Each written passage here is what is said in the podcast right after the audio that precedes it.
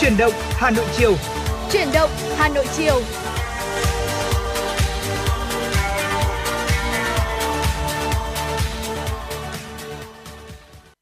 Xin kính chào quý vị và các bạn. Rất vui được gặp lại quý vị và các bạn trong chương trình Chuyển động Hà Nội chiều được phát sóng trên tần số FM 96 MHz của Đài Phát thanh và Truyền hình Hà Nội. Chương trình cũng được phát trực tuyến trên trang web hanoionline.vn. 120 phút của chương trình sắp tới đây, chúng tôi sẽ cập nhật đến cho quý vị những thông tin thời sự đáng chú ý, những nội dung chúng tôi đã chuẩn bị để chia sẻ, bàn luận với quý vị, những phóng sự mà phóng viên của chương trình đã thực hiện và đương nhiên không thể quên những giai điệu âm nhạc thật hay chúng tôi sẽ lựa chọn gửi tặng đến cho quý vị. Dạ vâng quý vị và các bạn thân mến, chương trình của chúng tôi đang được phát sóng trực tiếp với chủ đề là tin tức và âm nhạc. Quý vị hãy giữ sóng và tương tác với chúng tôi thông qua số điện thoại nóng của chương trình 024 3773 6688 quý vị nhé. Và ngoài ra nếu như quý vị và các bạn chúng ta có những chủ đề muốn được chia sẻ hoặc là có mong muốn được tặng bạn bè này, người thân của mình một ờ, giai điệu âm nhạc mà họ yêu thích, một lời nhắn yêu thương, hãy tương tác với chúng tôi. Và một lần nữa, chúng tôi xin được nhắc lại số điện thoại của chương trình Truyền động Hà Nội 024 3773 6688 và quý vị cũng có thể nhắn tin thông qua trang fanpage FM96 Thời sự Hà Nội quý vị nhé. Thưa quý vị và mở đầu cho 120 phút của chương trình thì chúng tôi xin mời quý vị hãy cùng dành thời gian đến với giai điệu âm nhạc đầu tiên mà chương trình lựa chọn gửi tặng đến cho quý vị. Xin mời quý vị cùng lắng nghe ca khúc có tựa đề Một thoáng Tây Hồ, một sáng tác của nhạc sĩ Phó Đức Phương qua phần thể hiện của giọng ca Quang Hào. Ngay sau ca khúc này thì chúng tôi sẽ quay trở lại và đồng hành chào với quý vị trong những thông tin thời sự cập nhật đáng chú ý. Xin mời quý vị cùng lắng nghe.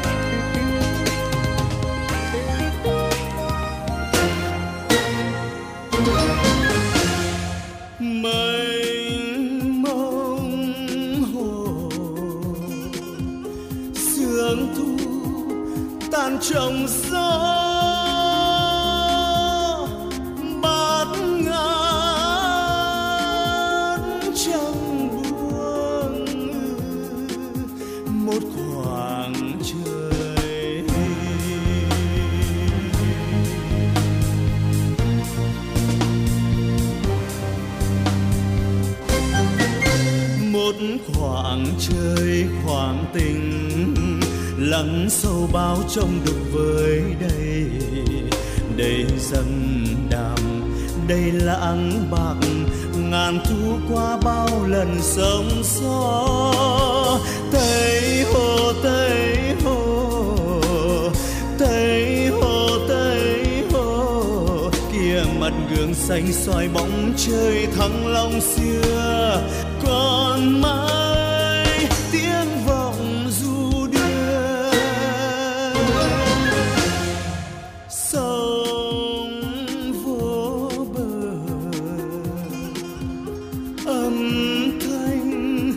tan trong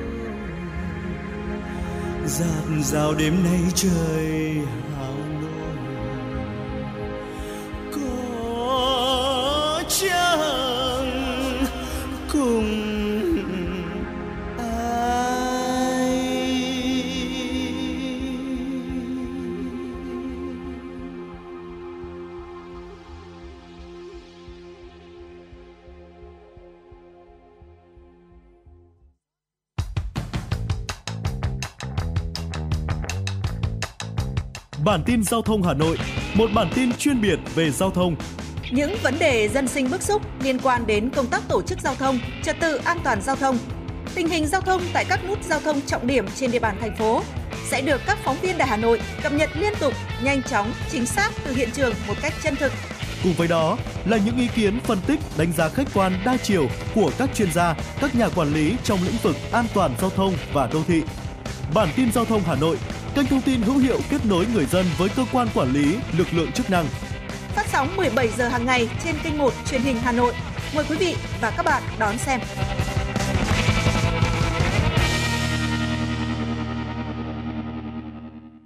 Quý vị và các bạn đang quay trở lại với chuyển động Hà Nội chiều. Thưa quý vị và ngay bây giờ thì chúng tôi xin mời quý vị hãy cùng cố định tần số 96 MHz và lắng nghe một số thông tin thời sự cập nhật đáng chú ý sau đây. Thưa quý vị, chiều nay Ủy ban nhân dân thành phố Hà Nội, Ban chỉ đạo hội thi kỹ thuật sáng tạo tuổi trẻ ngành y tế khu vực Hà Nội tổ chức lễ phát động hội thi kỹ thuật sáng tạo tuổi trẻ ngành y tế khu vực Hà Nội lần thứ 30 năm 2023. Chương trình do Thành đoàn Hà Nội là bộ phận tham mưu, Bệnh viện Thanh Nhàn là đơn vị đăng cai. Phát biểu tại lễ khai mạc, đồng chí Lê Hồng Sơn, Ủy viên Ban Thường vụ Thành ủy, Phó Chủ tịch Thường trực Ủy ban nhân dân thành phố Hà Nội, trưởng ban chỉ đạo hội thi ghi nhận và đánh giá cao sự đóng góp, hy sinh của đội ngũ y bác sĩ trong thời gian qua, đồng thời nhấn mạnh ý nghĩa của hội thao kỹ thuật sáng tạo tuổi trẻ ngành y tế. Bên cạnh đó, đồng chí Phó Thủ Xin lỗi quý vị, bên cạnh đó, đồng chí Phó Chủ tịch Thường trực Ủy ban nhân dân thành phố Hà Nội đề nghị các cơ sở y tế cần chủ động triển khai, tổ chức tốt hội thao cấp cơ sở, phát động và xét chọn các đề tài kỹ thuật mới, tích cực tham gia đầy đủ các nội dung của hội thao cấp liên viện nhằm tạo phong trào thi đua nghiên cứu khoa học sâu rộng, phát huy vai trò sung kích sáng tạo của tuổi trẻ ngành y tế, đồng thời động viên các y bác sĩ trẻ không ngừng trau dồi kiến thức, đạo đức nghề nghiệp, thực hiện hiệu quả công tác chăm sóc và bảo vệ sức khỏe nhân dân. Festival Bảo tồn và Phát triển làng nghề Việt Nam năm 2023 có quy mô lớn nhất từ trước đến nay, với nhiều hoạt động hấp dẫn sẽ diễn ra từ ngày 9 đến 12 tháng 11. Đây là sự kiện do Bộ Nông nghiệp và Phát triển Nông thôn phối hợp với Ủy ban Nhân dân thành phố Hà Nội tổ chức. Ông Nguyễn Minh Tiến, Giám đốc Trung tâm Xúc tiến Thương mại Nông nghiệp thuộc Bộ Nông nghiệp và Phát triển Nông thôn cho biết, tiếp nối thành công của Hội trợ làng nghề Việt Nam những năm trước, năm nay Festival Bảo tồn và Phát triển làng nghề Việt Nam 2023 được tổ chức với quy mô quốc tế. Đây là hoạt động có ý nghĩa quan trọng nhằm bảo tồn, giữ gìn, tái hiện và phát huy bản sắc các giá trị văn hóa truyền thống của dân tộc, hình thành các nét văn hóa đương đại của làng nghề Việt Nam, trong đó lấy các làng nghề của thành phố Hà Nội làm trung tâm để lan tỏa sang các địa phương khác. Sự kiện chính của festival với ba hoạt động trọng tâm là lễ vinh danh khoảng 100 nghệ nhân, thợ giỏi. Lễ khai mạc festival dự kiến tổ chức vào tối mùng 9 tháng 11 năm 2023 tại Hoàng Thành Thăng Long. Hội trợ quốc tế giới thiệu sản phẩm làng nghề, sản phẩm ô cốp với quy mô 300 gian hàng trưng bày được thiết kế đặc biệt.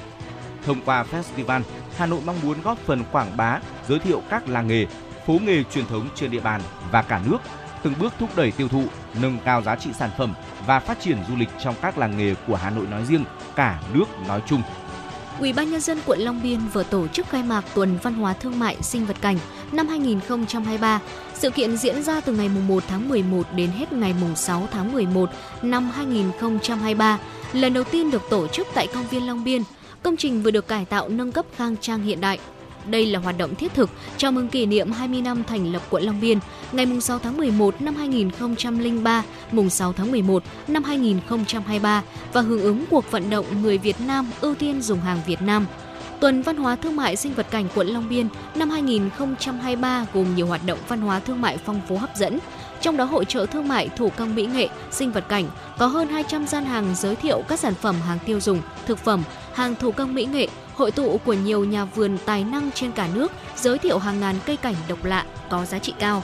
Tại đây, bên cạnh sản phẩm của làng nghề truyền thống nuôi rắn lệ mật, quận Long Biên còn có các gian trưng bày giới thiệu các sản phẩm ô cốp của Hà Nội và các tỉnh như Sơn La, Lai Châu, Thái Nguyên, Cao Bằng.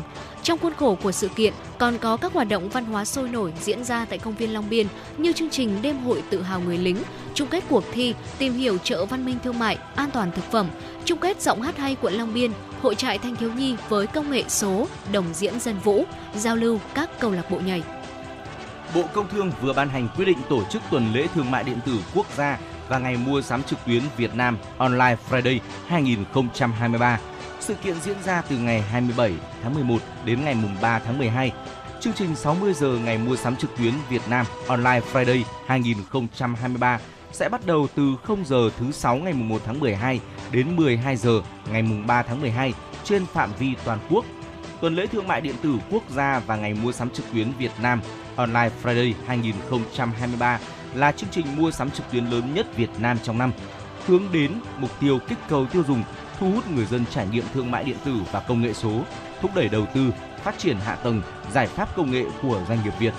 Các sản phẩm dịch vụ được ưu đãi, tạo lợi ích thiết thực cho người tiêu dùng, đồng thời phòng chống hàng giả, hàng nhái trên môi trường trực tuyến, thúc đẩy người tiêu dùng chú trọng sử dụng hàng Việt Nam, hạn mức tối đa giá trị hàng hóa, dịch vụ dùng để khuyến mại, giảm giá lên tới 100%.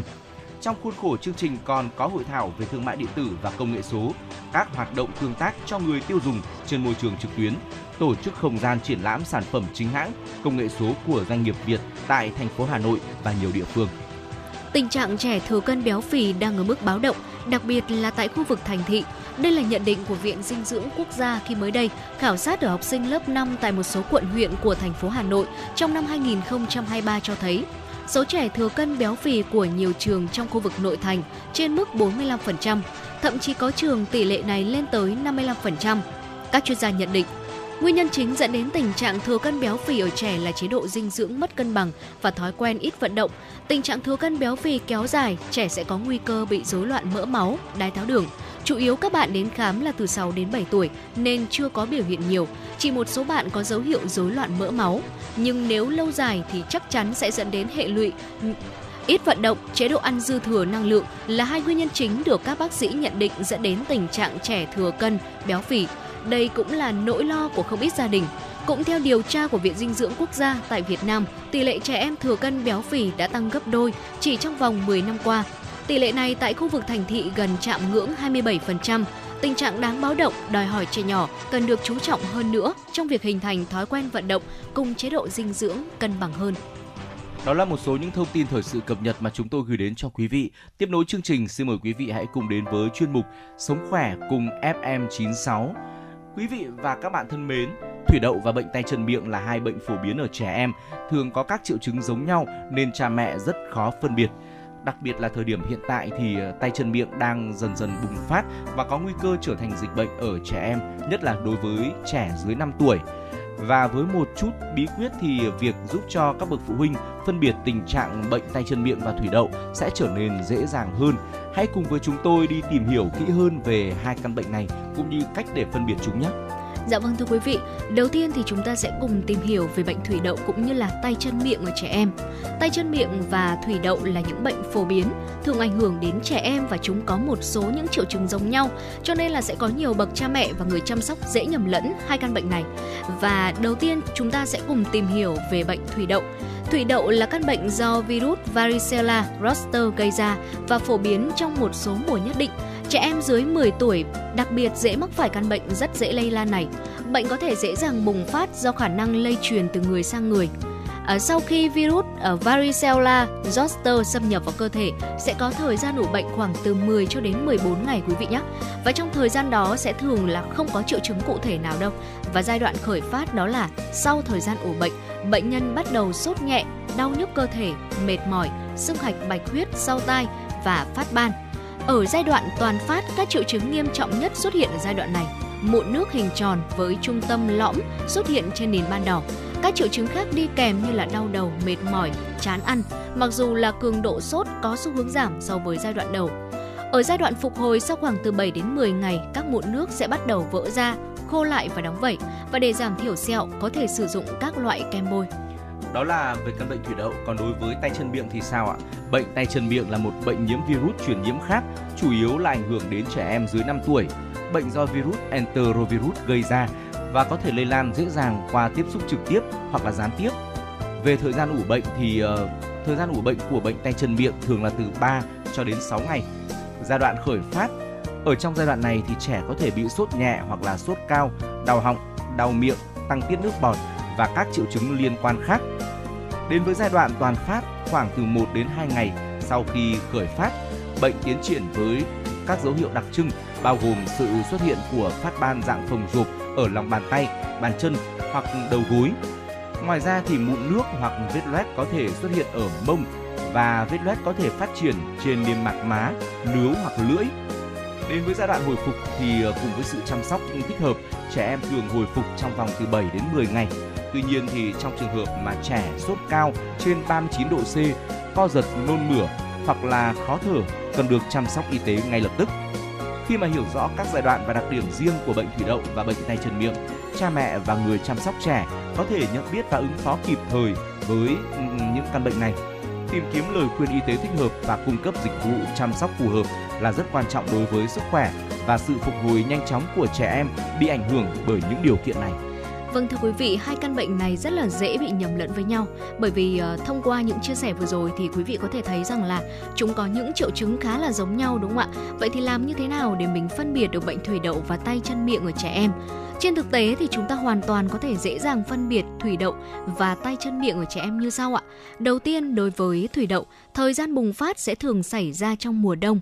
Nhóm tuổi thường gặp phổ biến nhất ở trẻ em từ 1 đến 14 tuổi, với tỷ lệ mắc bệnh cao hơn từ 2 đến 8 tuổi. Bệnh thủy đậu lây qua đường nào? Thì ờ, căn bệnh này lây qua dịch tiết mũi họng trong không khí khi mà người bệnh nói này, ho hoặc là hắt hơi, tiếp xúc trực tiếp với dịch tiết của mũi nước hoặc là và đây cũng chính là một phương thức lây truyền.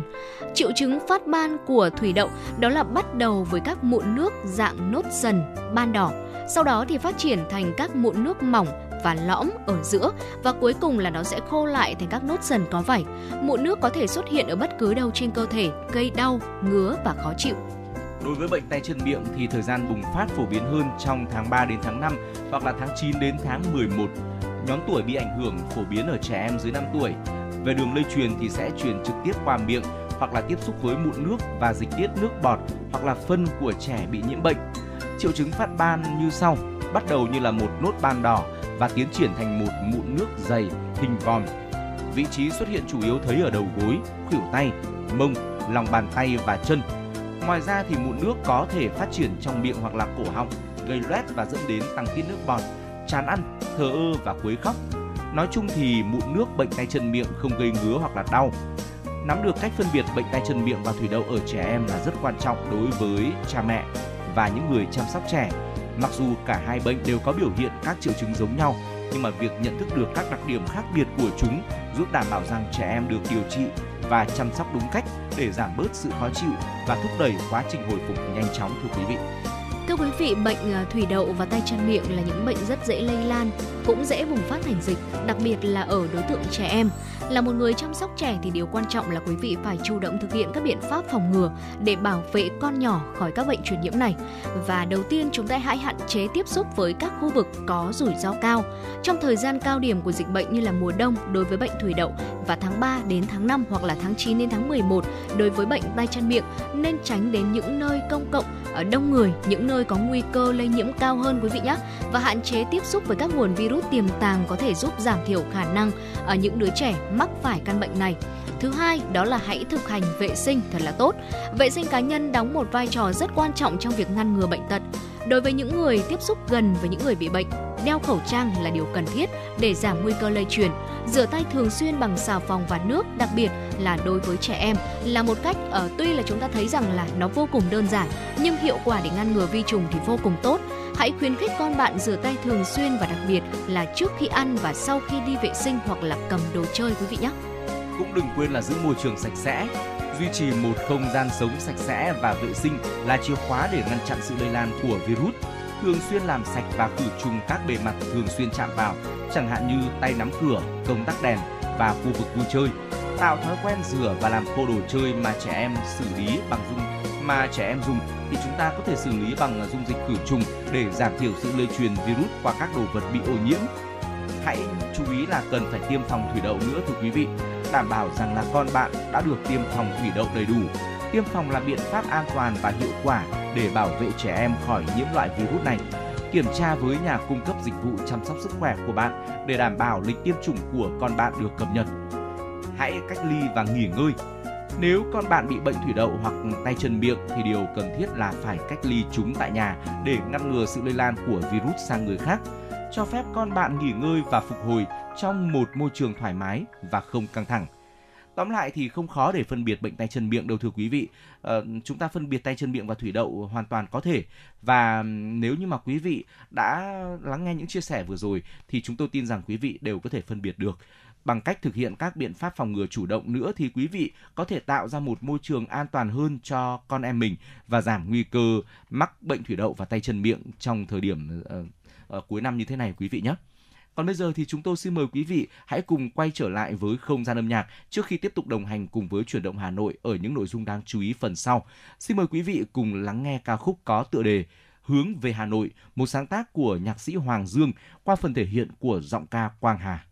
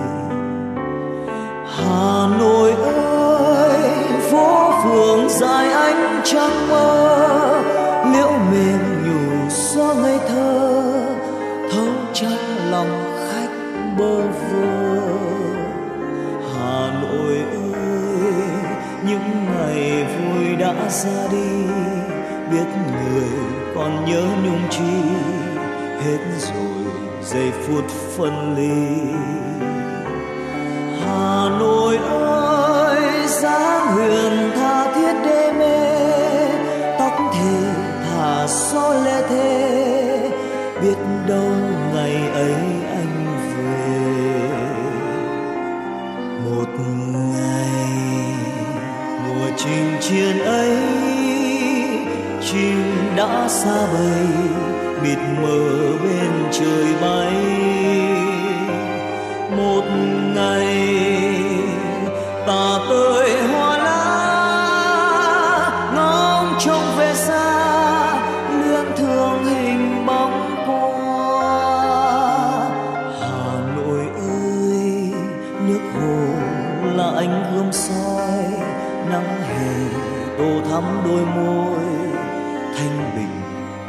Cuộc giao vui.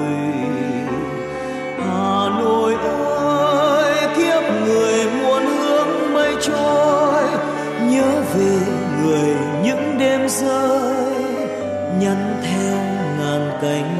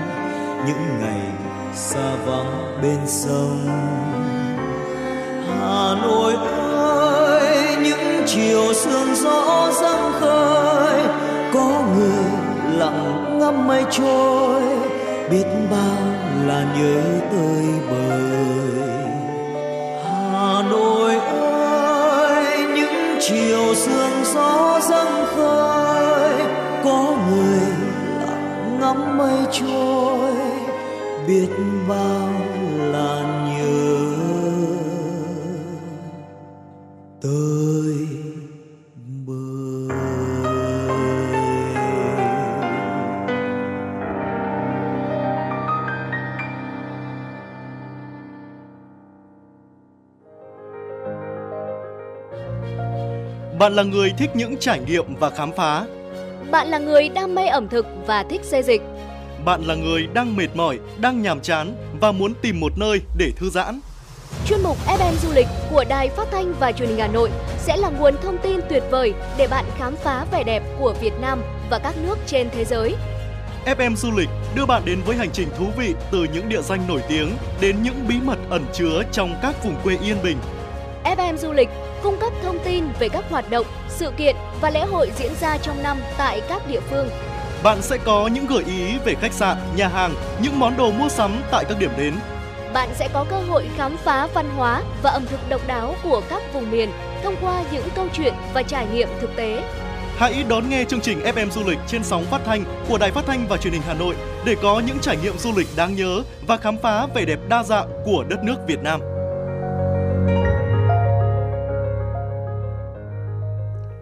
Quý vị và các bạn đang quay trở lại với chuyển động Hà Nội chiều và ngay bây giờ thì chúng tôi xin mời quý vị hãy cùng tiếp tục dành thời gian lắng nghe một số thông tin thời sự đáng chú ý sau đây.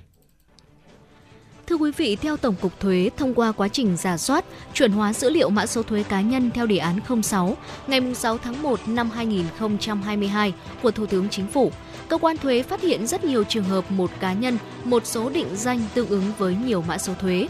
Nguyên nhân do cá nhân không hiểu quy định về đăng ký thuế hoặc do nhầm lẫn, cá nhân đã được cấp mã số thuế trước đó nhưng khi thay đổi thông tin từ chứng minh thư nhân dân hoặc giấy khai sinh đối với người phụ thuộc sang căn cước công dân thì cá nhân hoặc tổ chức chi trả thu nhập không thực hiện đăng ký thay đổi thông tin mà thực hiện theo thủ tục đăng ký lần đầu. Điều này dẫn đến cá nhân được cấp thêm mã số thuế khác nếu thông tin số giấy tờ tùy thân khác với số giấy tờ tùy thân đã được cấp mã số thuế trước đó. Tổng cục Thuế cho biết, hiện đơn vị đang tích cực phối hợp với cơ quan chức năng của Bộ Công an chuyển đổi sang sử dụng số định danh cá nhân làm mã số thuế. Sau khi chuyển đổi thì số định danh sẽ hợp nhất nghĩa vụ thuế của cá nhân. Khi đó sẽ không còn tình trạng một cá nhân có nhiều mã số thuế. Ủy ban nhân dân quận Hoàn Kiếm, Hà Nội vừa đề nghị Sở Văn hóa và Thể thao Hà Nội quan tâm phối hợp một số nội dung thuộc thẩm quyền, trách nhiệm của sở để khắc phục những tồn tại, hạn chế gây mất mỹ quan tại không gian đi bộ Hồ Hoàn Kiếm.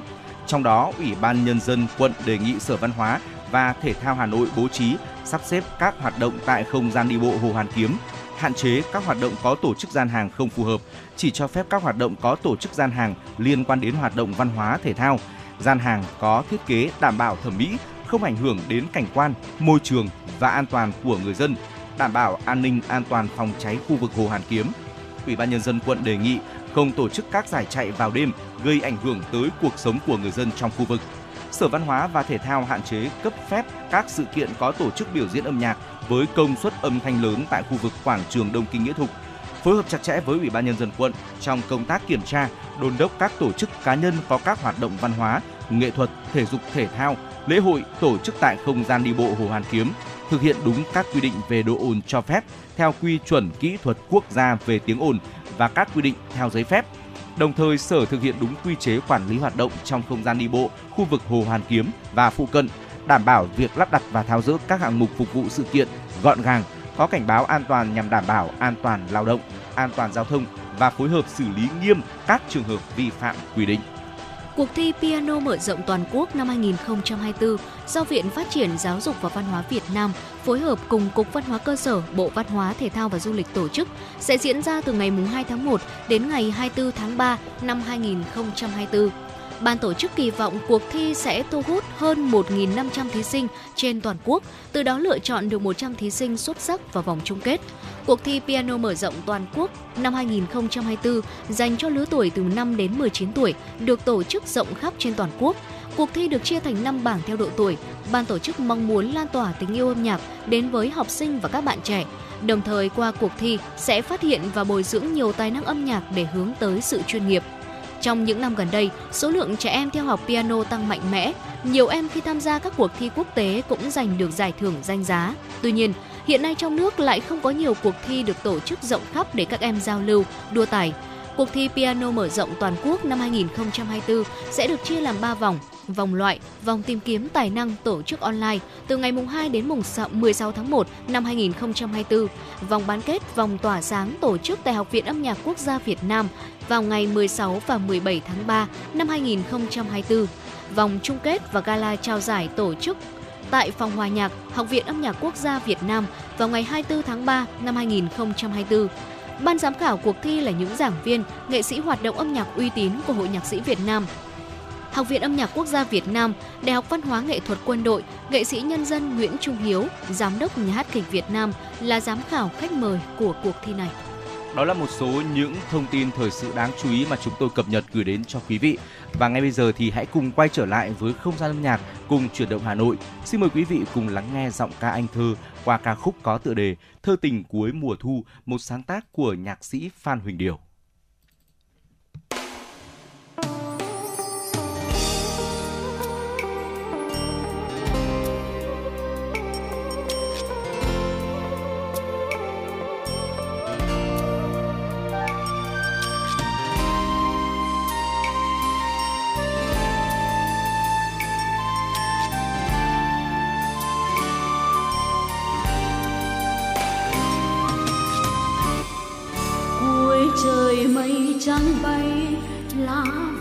Thưa thớt quá phải chăng lá về rừng, mùa thu đi cùng lá. Mùa thu ra biển cả, theo dòng nước mênh mông, mùa thu vàng hoa cúc. Chỉ còn anh và em, chỉ còn anh và em là của mùa thu cũ chỉ còn anh và em. Tình ta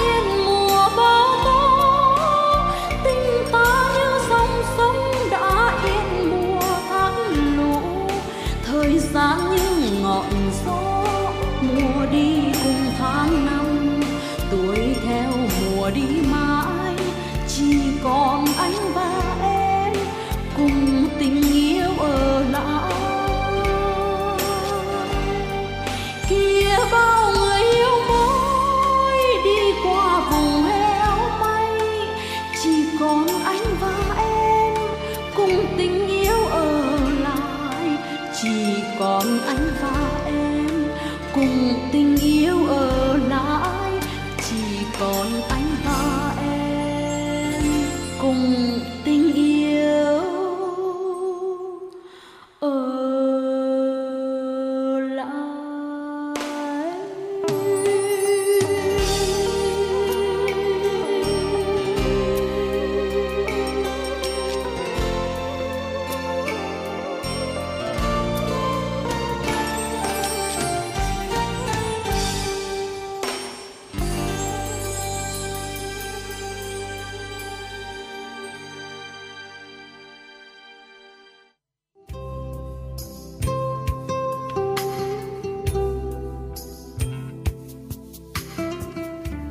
Yêu Hà Nội, nơi truyền tải những câu chuyện đầy xúc cảm về thủ đô nghìn năm văn hiến, từ những con phố cổ kính đến những công trình kiến trúc hiện đại. Tình yêu Hà Nội sẽ đưa bạn đến với những góc nhìn đẹp nhất của thành phố. Tình yêu Hà Nội, nơi mang đến câu chuyện về những người dân Hà Nội và những người tuy không sinh ra ở Hà Nội nhưng cùng chung tình yêu và niềm tự hào về thành phố của mình. Tình yêu Hà Nội, nơi phản ánh về những hoạt động văn hóa, giải trí đa dạng diễn ra tại thủ đô. Tình yêu Hà Nội, nơi ẩm thực độc đáo, đặc trưng của Hà Nội được giới thiệu. Hãy cùng yêu và đón nghe Tình yêu Hà Nội trên sóng phát thanh của Đài Phát thanh Truyền hình Hà Nội để cảm nhận về một Hà Nội nhộn nhịp, cổ kính và sâu lắng.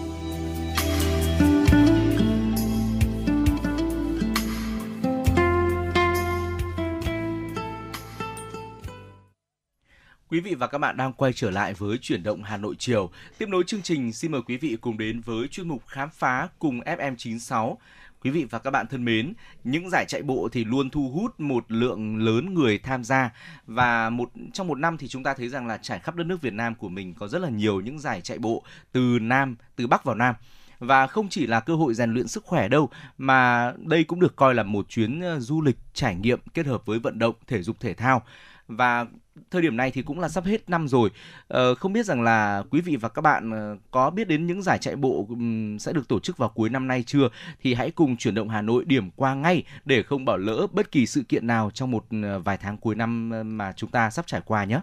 Dạ vâng thưa quý vị, và sự kiện đầu tiên đó là Tràng An Marathon năm 2023 sẽ diễn ra vào ngày 11 và 12 tháng 11 năm nay sắp tới đấy quý vị. Tràng An là một trong những địa điểm được UNESCO công nhận là di sản thiên nhiên thế giới. Đến đây bạn sẽ được chiêm ngưỡng vẻ đẹp hùng vĩ và tráng lệ của thiên nhiên núi rừng.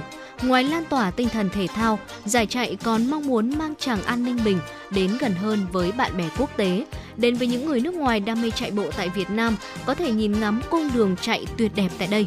Với bốn cự ly bao gồm 5 km này, 10 km, âm 21 km và FM 42 km. Cung đường sẽ đi qua rất nhiều những không gian văn hóa nổi tiếng của địa phương như Hoa Lư, Cổng Tam Quan và khu danh thắm, khu danh lam thắng cảnh thiên nhiên Tràng An. Đặc biệt hơn tại giải Tràng An Marathon lần này, Coolmade hân hạnh là nhà tài trợ trang phục với hơn 4.000 chiếc áo chạy bộ đồng hành cùng các vận động viên chinh phục các cung đường chạy hùng vĩ và đó chính là sự kiện uh, chạy bộ đầu tiên mà chúng tôi giới thiệu tới quý vị trong buổi chiều ngày hôm nay. Tiếp theo nữa là Hạ Long Bay Heritage Marathon ờ, diễn ra vào ngày 19 tháng 11 sắp tới đây. Các giải chạy bộ cuối năm 2023 thì không thể không nhắc tới Hạ Long Bay Heritage Marathon sẽ diễn ra vào ngày 19 tháng 11. Sự kiện với nhiều cự ly bao gồm là half marathon, full marathon và các chặng 5 km, 10 km và chặng 5 km dành cho các bạn nhỏ dưới 15 tuổi cùng tham gia. Với giá vé dao động từ 300.000 đồng cho đến 2 triệu 400.000 đồng thì uh, những uh, vận động viên tham gia vào giải chạy này sẽ vừa tham gia chạy vừa được chiêm ngưỡng vẻ đẹp nao lòng của Vịnh Hạ Long thuộc tỉnh Quảng Ninh trong sự kiện sắp tới này. Và nếu quý vị muốn trải nghiệm vẻ đẹp về đêm của Hà Nội theo một cách khác thì có thể đăng ký tham dự giải VN Express Marathon Hà Nội ở Midnight sẽ diễn ra vào ngày 26 tháng 11 tới này. Bạn sẽ di chuyển qua các con đường như là Phan Đình Phùng này, cũng như là các con phố vô cùng năng động và náo nhiệt như là Hàng Khay, Hàng Lược, Hàng Cót, Đinh Tiên Hoàng.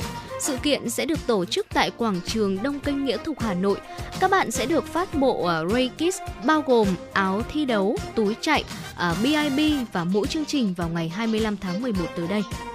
Tiếp theo nữa chúng tôi xin được giới thiệu đến với quý vị một giải chạy tổ chức vào ngày mùng 3 tháng 12, đó là Sông Hồng Half Marathon. Đây là một trong những giải chạy với mục đích là hướng đến thế giới hoang dã. Sự kiện này sẽ được tổ chức tại Sipucha Club, Hà Nội, một trong những khu phức hợp với nhiều tiện ích dành cho mọi người. Sự kiện với các đường đua 5 km, 10 km và 21 km các vận động viên ừ, cần đến nhận race kit trước ngày diễn ra giải chạy để có một sự chuẩn bị tốt nhất nhé. Tiếp theo đó là VN Express Marathon Hải Phòng diễn ra vào ngày 17 tháng 12 năm 2023. Hải Phòng sẽ là điểm đến thứ bảy trong chuỗi VN Express Marathon được tổ chức trong năm nay. Cung đường này khá là hấp dẫn các vận động viên nhờ vào cung đường đẹp cũng như là nền văn hóa ẩm thực cực kỳ phong phú. Cung đường Hải Phòng là một điểm rất đáng được mong chờ vào tháng 12 này với quy mô lên tới 8.000 người gồm cả người Việt và cả người nước ngoài nữa quý vị sẽ mang đến những điều tuyệt vời và đầy màu sắc cho thành phố Cảng. Tiếp theo nữa, chúng tôi muốn được giới thiệu đến với quý vị giải chạy được tổ chức ở Cao Bằng vào ngày 23 tháng 12, đó là Race Việt Nam Trail Series Hòa An Cao Bằng. Một giải chạy được diễn ra vào cuối năm 2023 mà quý vị cần đặt lịch hẹn chính là giải chạy này đây. Race Việt Nam Trail Series Hòa An Cao Bằng là một trong những cung đường mang vẻ đẹp độc đáo của thiên nhiên. Cùng với đó thì ờ, quý vị và các bạn sẽ có cơ hội khám phá văn hóa, ẩm thực và con người nơi đây. Sự kiện này được tổ chức với 3 cự ly khác nhau gồm 10 km, 21 km và 42 km để các vận động viên có cơ hội trải nghiệm tùy theo sức lực và thể trạng của mình.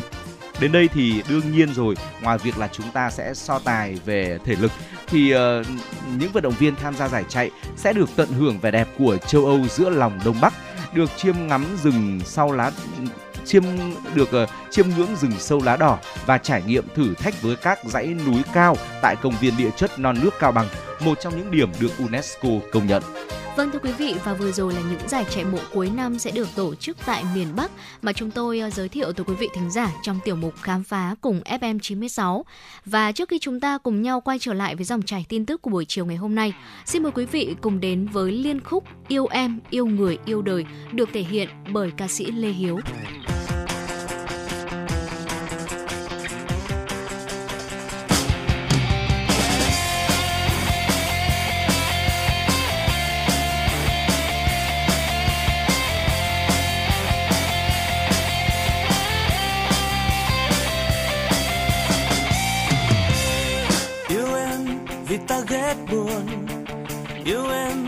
Ta ghét hơn.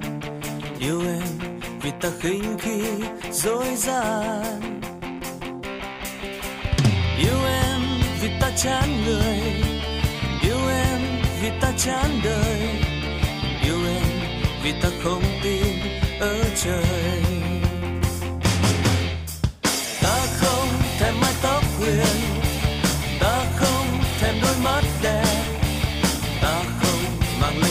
lời khen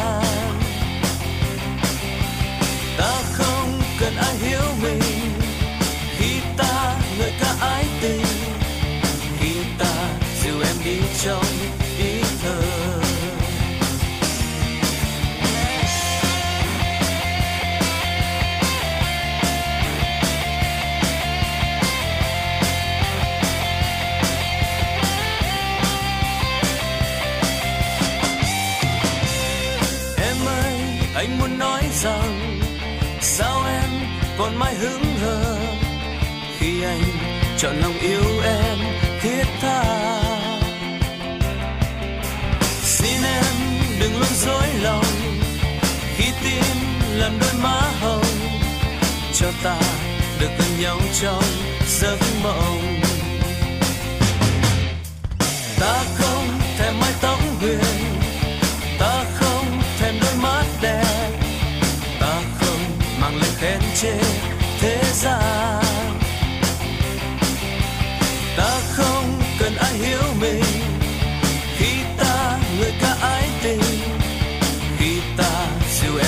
Em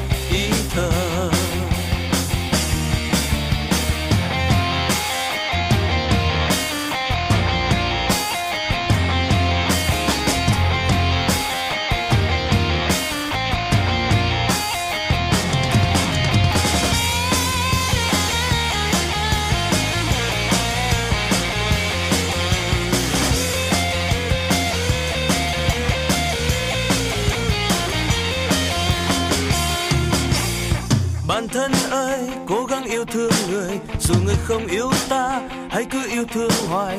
Mặc người ai quên ai, hãy cho nhau một lời. Dù là lời nghe chua cay, dù là lời thoáng qua tai.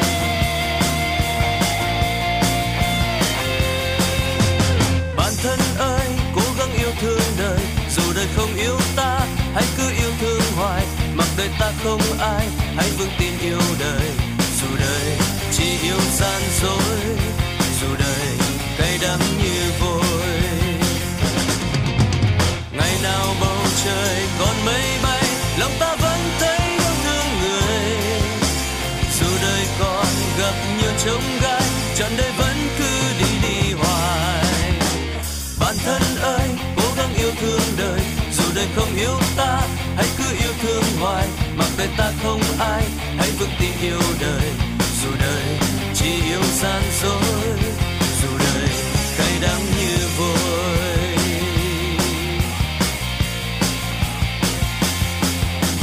Bản thân ơi, cố gắng yêu thương đời, dù đời không yêu ta, hãy cứ yêu thương hoài. Mặc đời ta không ai, hãy vững tin yêu đời. Dù đời chỉ yêu gian dối, dù đời cay đắng như vôi. Ngày nào bầu trời còn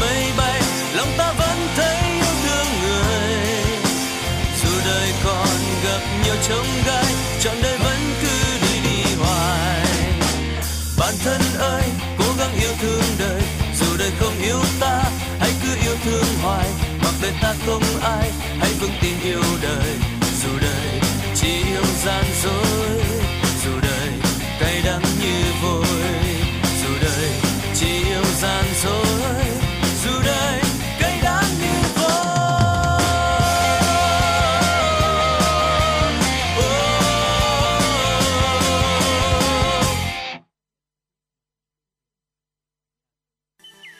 Việt Nam có một nền âm nhạc dân tộc vô cùng phong phú và rực rỡ. Không chỉ có giá trị nghệ thuật, âm nhạc dân tộc có sứ mệnh lớn lao khi phản ánh tâm tư, tình cảm, tâm hồn người Việt Nam và đồng hành cùng với đất nước trong những cuộc trường chinh lịch sử và sự nghiệp phát triển, hội nhập quốc tế. Đài Phát thanh Truyền hình Hà Nội xin giới thiệu đến quý thính giả thủ đô chương trình Âm sắc Việt Nam, giới thiệu một số loại hình âm nhạc dân gian truyền thống như dân ca các vùng miền, các làn điệu hát chèo, cải lương cũng như giới thiệu các loại nhạc cụ truyền thống để quý thính giả cùng thưởng thức cũng là một phần để giữ gìn những tinh hoa văn hóa của cha ông đã để lại cho chúng ta ngày nay. Chương trình Âm sắc Việt Nam được phát sóng hàng ngày trên tần số FM 96 MHz. Trân trọng kính mời quý thính giả cùng đón nghe.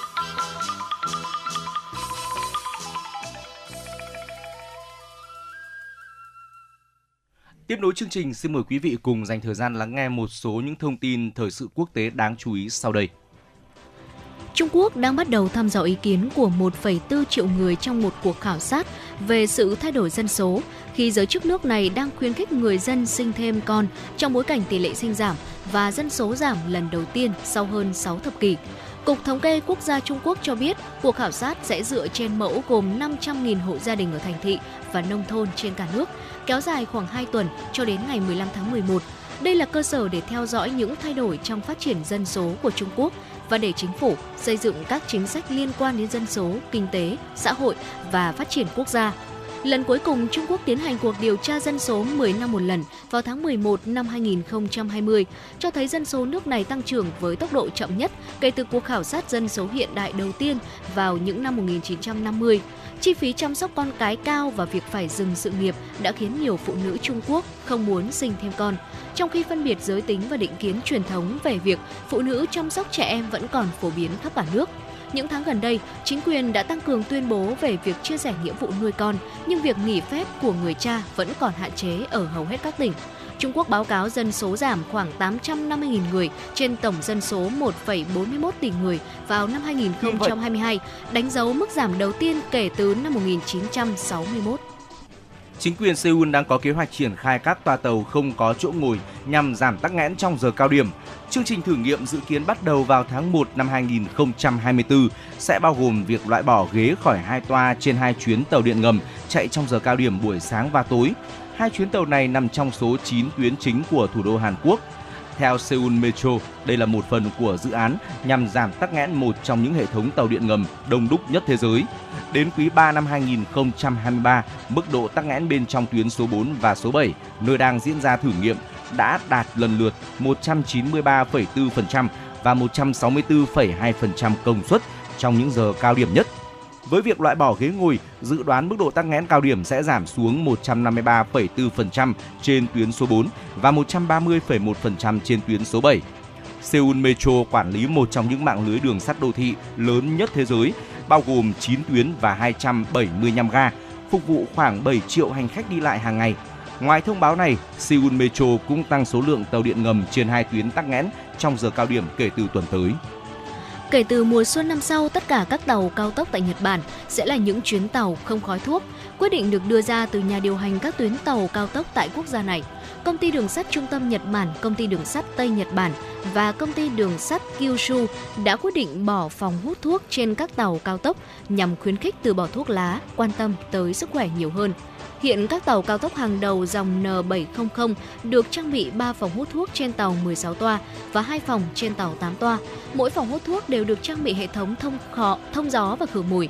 Trước đó, nhiều nhà điều hành đường sắt cũng đã bỏ ghế hút thuốc trên các tuyến cao tốc khác từ năm 2007 hoặc cấm hút thuốc kể từ khi mới đưa vào khai thác.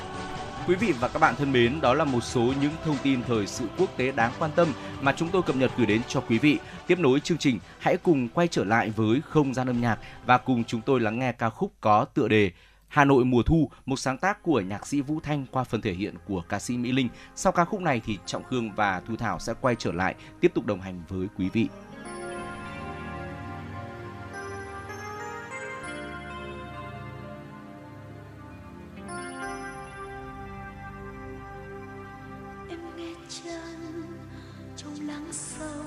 nơi hồng trái tim mình.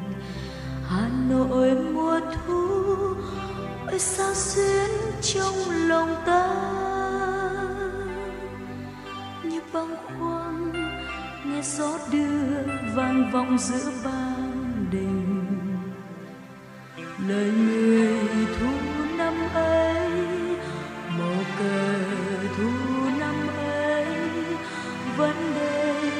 xanh trời mây.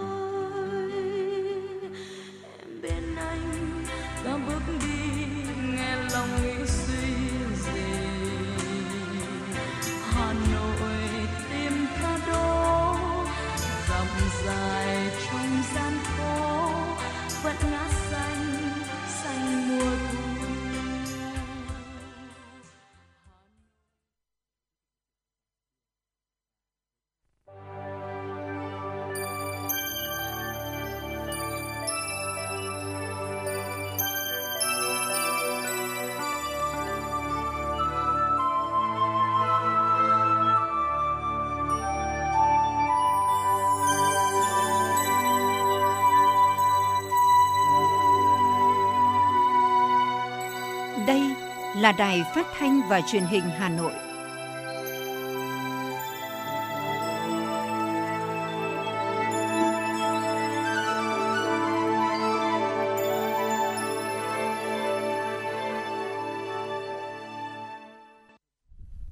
Quý vị và các bạn đang quay trở lại với chuyển động Hà Nội chiều, đồng hành với quý vị là Trọng Khương và Thu Thảo trên tần số FM 96 MHz. Thưa quý vị, chương trình của chúng tôi tiếp tục được phát sóng trực tiếp với những chủ đề về tin tức và ở trong khung giờ thứ hai này thì chúng tôi có những phóng sự mà phóng viên của chương trình đã thực hiện. Bên cạnh đó vẫn tiếp tục là những giai điệu âm nhạc thật là hay chúng tôi lựa chọn gửi tặng đến cho quý vị. Ngay bây giờ, quý vị hãy cùng cố định tần số 96 MHz và lắng nghe một số thông tin thời sự cập nhật sau đây. Thưa quý vị, Sở Giao thông Vận tải Hà Nội cho biết đã chấp thuận đề xuất của Ban duy tu các công trình hạ tầng giao thông Hà Nội về việc bổ sung lắp đặt biển báo trên các tuyến cao tốc, quốc lộ, tỉnh lộ. Thời gian thực hiện dự kiến từ đầu năm 2024. Phó Giám đốc Ban duy tu các công trình hạ tầng giao thông Hà Nội Nguyễn Hoàng Hải cho biết, đối với đường cao tốc, sử dụng biển báo số IE 470 chỉ dẫn số điện thoại khẩn cấp cho người điều khiển phương tiện giao thông trong trường hợp khẩn cấp xảy ra sự cố, tai nạn trên đường cao tốc, biển số IE 470 được lắp đặt hai bên tuyến đường cao tốc, khoảng cách giữa các biển là 500 m. Số điện thoại trên biển là của nhà thầu quản lý bảo trì đường bộ.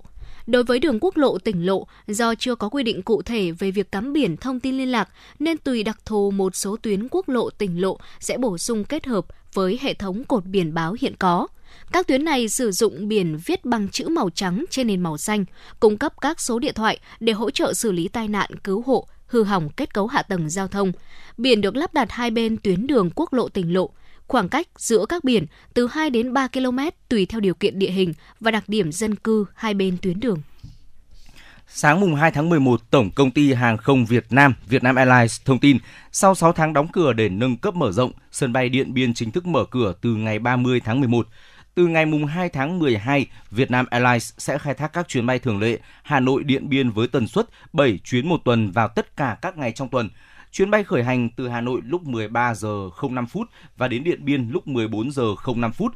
Chiều về khởi hành từ Điện Biên lúc 14 giờ 45 phút, hạ cánh tại Hà Nội lúc 15 giờ 35 phút. Sân bay Điện Biên chuẩn bị đi vào hoạt động trở lại với đường băng dài 2.400 m, đáp ứng tiêu chuẩn kỹ thuật cho các loại máy bay hiện đại – cũng từ ngày mùng 2 tháng 12, hãng hàng không Vietjet mở bán vé đường bay thẳng giữa thành phố Hồ Chí Minh, Điện Biên với tần suất 3 chuyến mỗi tuần vào các ngày thứ ba, thứ năm và thứ bảy hàng tuần. Chuyến bay khởi hành từ thành phố Hồ Chí Minh lúc 7 giờ 10 phút và đến Điện Biên lúc 9 giờ 10 phút. Chiều về khởi hành từ Điện Biên lúc 9 giờ 45 phút, hạ cánh tại thành phố Hồ Chí Minh lúc 12 giờ. Bộ Giáo dục và Đào tạo đã nhận được 378 hồ sơ của các ứng viên dự xét chọn gương nhà giáo tiêu biểu của năm 2023.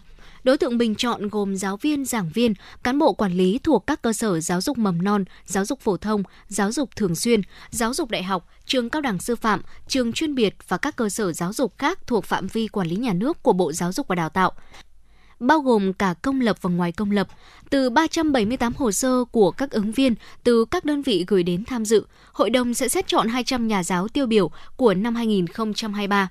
Theo quy định, đối tượng được đề cử là các nhà giáo đáp ứng đủ 3 tiêu chuẩn.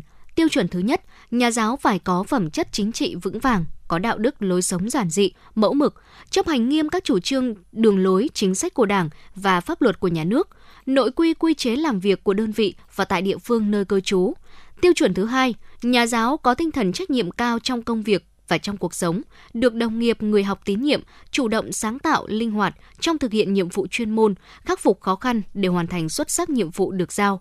Tiêu chuẩn thứ ba, nhà giáo là tấm gương điển hình, đạt thành tích tiêu biểu, sáng tạo trong năm học, góp phần tạo ra những chuyển biến tích cực, hiệu quả trong đơn vị, có sức lan tỏa tại địa phương và trong toàn ngành. Theo báo cáo chỉ số đổi mới sáng tạo toàn cầu 2023, Việt Nam là một trong ba quốc gia có kết quả đổi mới sáng tạo vượt trội hơn so với mức độ phát triển trong 13 năm liên tiếp. Để tận dụng được các cơ hội phát triển, cần đổi mới sáng tạo mở, tăng cường trao đổi, chia sẻ về các bài toán của từng cơ sở giáo dục đào tạo và có thể cùng nhau tìm giải pháp thực hiện phát triển nguồn nhân lực số theo kịp tiềm năng phát triển. Thiếu nguồn tài chính để đào tạo nhân sự số gắn với thực tế, hạ tầng công nghệ phục vụ đào tạo trong các nhà trường còn sơ khai. Thể chế pháp luật vẫn chưa quy định cụ thể việc đào tạo sinh viên công nghệ, đổi mới sáng tạo thành môn học chính quy, chưa thu hút được nguồn nhân lực trẻ quan tâm, vân vân là những khó khăn trong công tác đào tạo nhân sự số ngay từ ghế nhà trường. Việt Nam có gần 400.000 kỹ sư công nghệ thông tin và hơn 50.000 sinh viên chuyên ngành công nghệ thông tin tốt nghiệp mỗi năm. Tuy vậy, chỉ có khoảng 30% trong số này đáp ứng được yêu cầu thực tế công việc – Do đó, nâng cao chất lượng từ khâu đào tạo và việc làm cần ưu tiên lúc này. Ngày hôm nay, giá vàng trong nước giảm nhẹ trong bối cảnh giá kim loại quý thế giới đi xuống. Hiện chênh lệch giá giữa hai thị trường là khoảng 11,3 triệu đồng một lượng. Lúc hơn 9 giờ, công ty trách nhiệm hữu hạn một thành viên vàng bạc đá quý Sài Gòn niêm yết giá vàng miếng SJC ở mức 70 triệu đồng một lượng ở chiều mua vào và 70,7 triệu đồng một lượng ở chiều bán ra, giảm 50.000 đồng một lượng mỗi chiều so với cuối ngày hôm qua. Công ty cổ phần vàng bạc đá quý Phú Nhuận giảm 100.000 đồng một lượng mỗi chiều, niêm yết là 70,05 triệu đồng một lượng ở chiều mua vào và 70,8 triệu đồng một lượng ở chiều bán ra. Công ty trách nhiệm hữu hạn Bảo Tín Minh Châu để là 70 triệu đồng một lượng ở chiều mua vào và 70,68 triệu đồng một lượng ở chiều bán ra, thấp hơn cuối ngày hôm trước 80.000 đồng một lượng ở chiều mua và 50.000 đồng một lượng ở chiều bán. Trong khi đó, giá vàng nhẫn nơi tăng 100.000 đồng một lượng mỗi chiều, nơi giữ nguyên giao dịch phổ biến ở mức từ 58,5 và 58,88 triệu đồng một lượng ở chiều mua vào và từ 59,4 đến 59,5 triệu đồng một lượng ở chiều bán ra.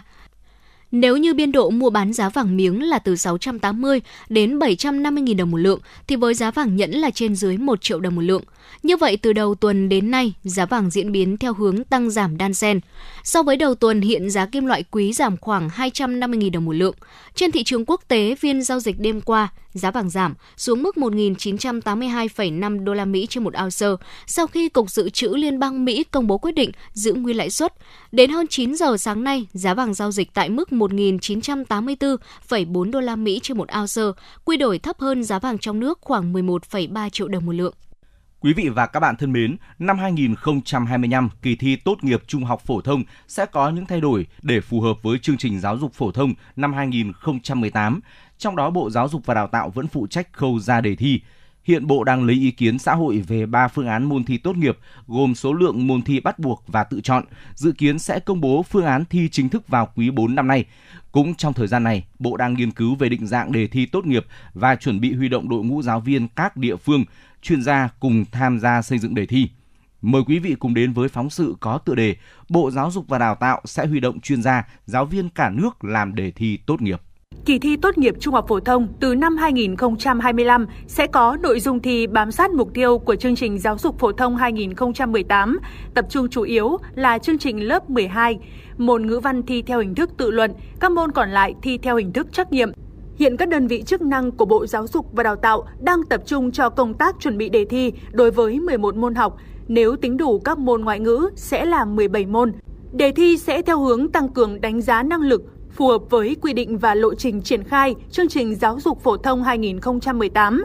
Ông Huỳnh Văn Trương, Cục trưởng Cục Quản lý Chất lượng, Bộ Giáo dục và Đào tạo cho biết, ba mục đích tổ chức kỳ thi tốt nghiệp trung học phổ thông đó là đánh giá đúng kết quả học tập của người học theo mục tiêu của chương trình giáo dục phổ thông 2018, lấy kết quả thi để xét công nhận tốt nghiệp trung học phổ thông và là một trong các cơ sở để đánh giá chất lượng dạy học của các cơ sở giáo dục phổ thông và công tác chỉ đạo của các cơ quan quản lý giáo dục cung cấp dữ liệu đủ độ tin cậy cho các cơ sở giáo dục đại học, giáo dục nghề nghiệp sử dụng trong tuyển sinh theo tinh thần tự chủ.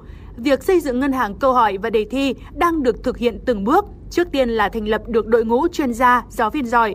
Theo đó, đội ngũ cán bộ xây dựng ngân hàng câu hỏi, ngân hàng đề thi không tập trung vào một nhóm cán bộ, giáo viên như trước mà sẽ mở rộng tới tất cả 63 tỉnh, thành phố. Hiện nay cái khó khăn nhất đó là xây dựng được đội ngũ mạng lưới chuyên gia, giáo viên có đủ năng lực, đủ trình độ, đủ phẩm chất và có kinh nghiệm. Đặc biệt đó là thành công trong việc giảng dạy trung học phổ thông 18 để xây dựng cái đề thi. Chúng ta không có nhiều kinh phí, ngân sách lớn như những quốc gia giàu.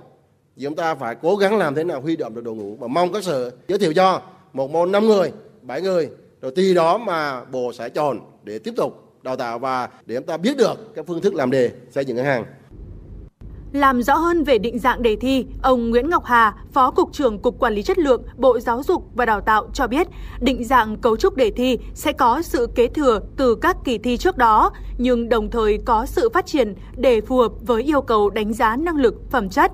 Việc thiết kế định dạng cấu trúc đề thi đang được Bộ nghiên cứu cẩn trọng, tỉ mỉ cùng với sự tham vấn, đóng góp của các chuyên gia. Hiện nay thì chúng ta đang à, sử dụng trong kỳ thi là cái phương án trắc nghiệm, là bốn phương án, một phương án đúng Thế nếu mà chúng ta muốn đánh giá được một số những cái ờ, thành phần ờ, năng lực nào đó, và nếu cái phương án này chưa đáp ứng được thì đương nhiên là chúng ta phải nghiên cứu một số các cái dạng thức khác. Chúng tôi cũng đang tiến hành nghiên cứu cái dạng thức là bốn phương án nhưng mà đúng sai. Thế rồi là đặc biệt là cái vấn đề là câu hỏi mở nhưng mà trả lời ngắn. Mỗi một cái cách thức thi dạng thức thì nó có những ưu điểm, nhược điểm và nếu mà chúng ta kết hợp được hài hòa thì đây là một điều là rất tốt. Quan trọng hơn nữa là phải có tính khả thi. Cục Quản lý Chất lượng cũng cho biết Bộ Giáo dục và Đào tạo đang có ý tưởng xây dựng thư viện câu hỏi thi. Thư viện này có thể được dùng chung để tăng hiệu quả và giảm chi phí. Đội ngũ giáo viên làm công tác khảo thí sẽ xây dựng thư viện câu hỏi thi. Từ thư viện câu hỏi thi sẽ xây dựng ngân hàng câu hỏi thi chuẩn hóa. Thời gian tổ chức thi dự kiến sẽ vẫn diễn ra vào tháng 6 như năm 2023 để tạo thuận lợi cho thí sinh, phù hợp với khung thời gian năm học và công tác tuyển sinh đại học. Phương thức xét công nhận tốt nghiệp vẫn kết hợp giữa kết quả đánh giá quá trình và kết quả thi tốt nghiệp. Về phương thức tổ chức thi và lộ trình thực hiện, giai đoạn 2025-2030 giữ ổn định phương thức thi trên giấy, đồng thời tăng cường ứng dụng hiệu quả công nghệ thông tin, từng bước thí điểm thi trên máy tính đối với các môn thi trắc nghiệm ở các địa phương có đủ điều kiện, có thể kết hợp giữa thi trên giấy và thi trên máy tính giai đoạn sau năm 2030, phấn đấu để đến khi tất cả các địa phương trên toàn quốc có đủ điều kiện để tổ chức thi trên máy tính, sẽ chuyển sang tổ chức kỳ thi trên máy tính đối với các môn thi trắc nghiệm. Thưa quý vị và các bạn, chương trình chủ động Hà Nội chiều nay xin được tiếp tục với những thông tin đáng chú ý. Ủy ban nhân dân thành phố Hà Nội vừa ban hành quyết định số 5526 về việc công nhận khu di tích cấp thành phố đối với khu du lịch khu vực Hồ Hoàn Kiếm, phụ cận và khu phố cổ Hà Nội, quận Hoàn Kiếm. Hồ Hoàn Kiếm nằm trong lòng thủ đô Hà Nội, có ba biểu tượng nổi tiếng là tháp rùa, đài nghiên và tháp bút, trở thành biểu tượng văn hóa của cả nước. Nơi đây không chỉ là một địa điểm du lịch tô điểm cho vẻ đẹp của thủ đô Hà Nội, mà còn là một dấu ấn tiêu biểu của lịch sử lâu đời và văn hóa của đất nước. Theo Ban Quản lý Hồ Hoàn Kiếm và phố cổ Hà Nội, tổng diện tích khu vực Hồ Hoàn Kiếm phụ cận và khu vực phố cổ Hà Nội là 145,72 ha. Khu vực Hồ Hoàn Kiếm phụ cận và khu vực phố cổ Hà Nội tập trung rất nhiều di tích lịch sử văn hóa, trong đó có các di tích cấp quốc gia đặc biệt – Hiện nay, quận Hoàn Kiếm đã triển khai các tour tham quan các điểm di tích Hồ Hoàn Kiếm và phố cổ Hà Nội như tour hành trình di sản, tham quan một vòng Hồ Hoàn Kiếm và các điểm, ngôi nhà di sản số 87 Mã Mây, trung tâm giao lưu văn hóa phố cổ số 50 Đào Duy Từ, trung tâm nghệ thuật 22 Hàng Buồm, đỉnh Kim Ngân và các tour tham quan khu phố cổ khác. Với việc ra đời các tour tham quan đã góp phần quảng bá du lịch, kích cầu phát triển dịch vụ, hoạt động thương mại và góp phần bảo tồn, phát huy các giá trị di sản trên địa bàn quận Hoàn Kiếm. Bên cạnh đó, để thu hút du khách, tăng sức hấp dẫn cho du lịch thủ đô, quận Hoàn Kiếm đã triển khai tổ chức các không gian đi bộ tại khu vực Hồ Hoàn Kiếm và khu phố cổ Hà Nội vào 3 ngày cuối tuần.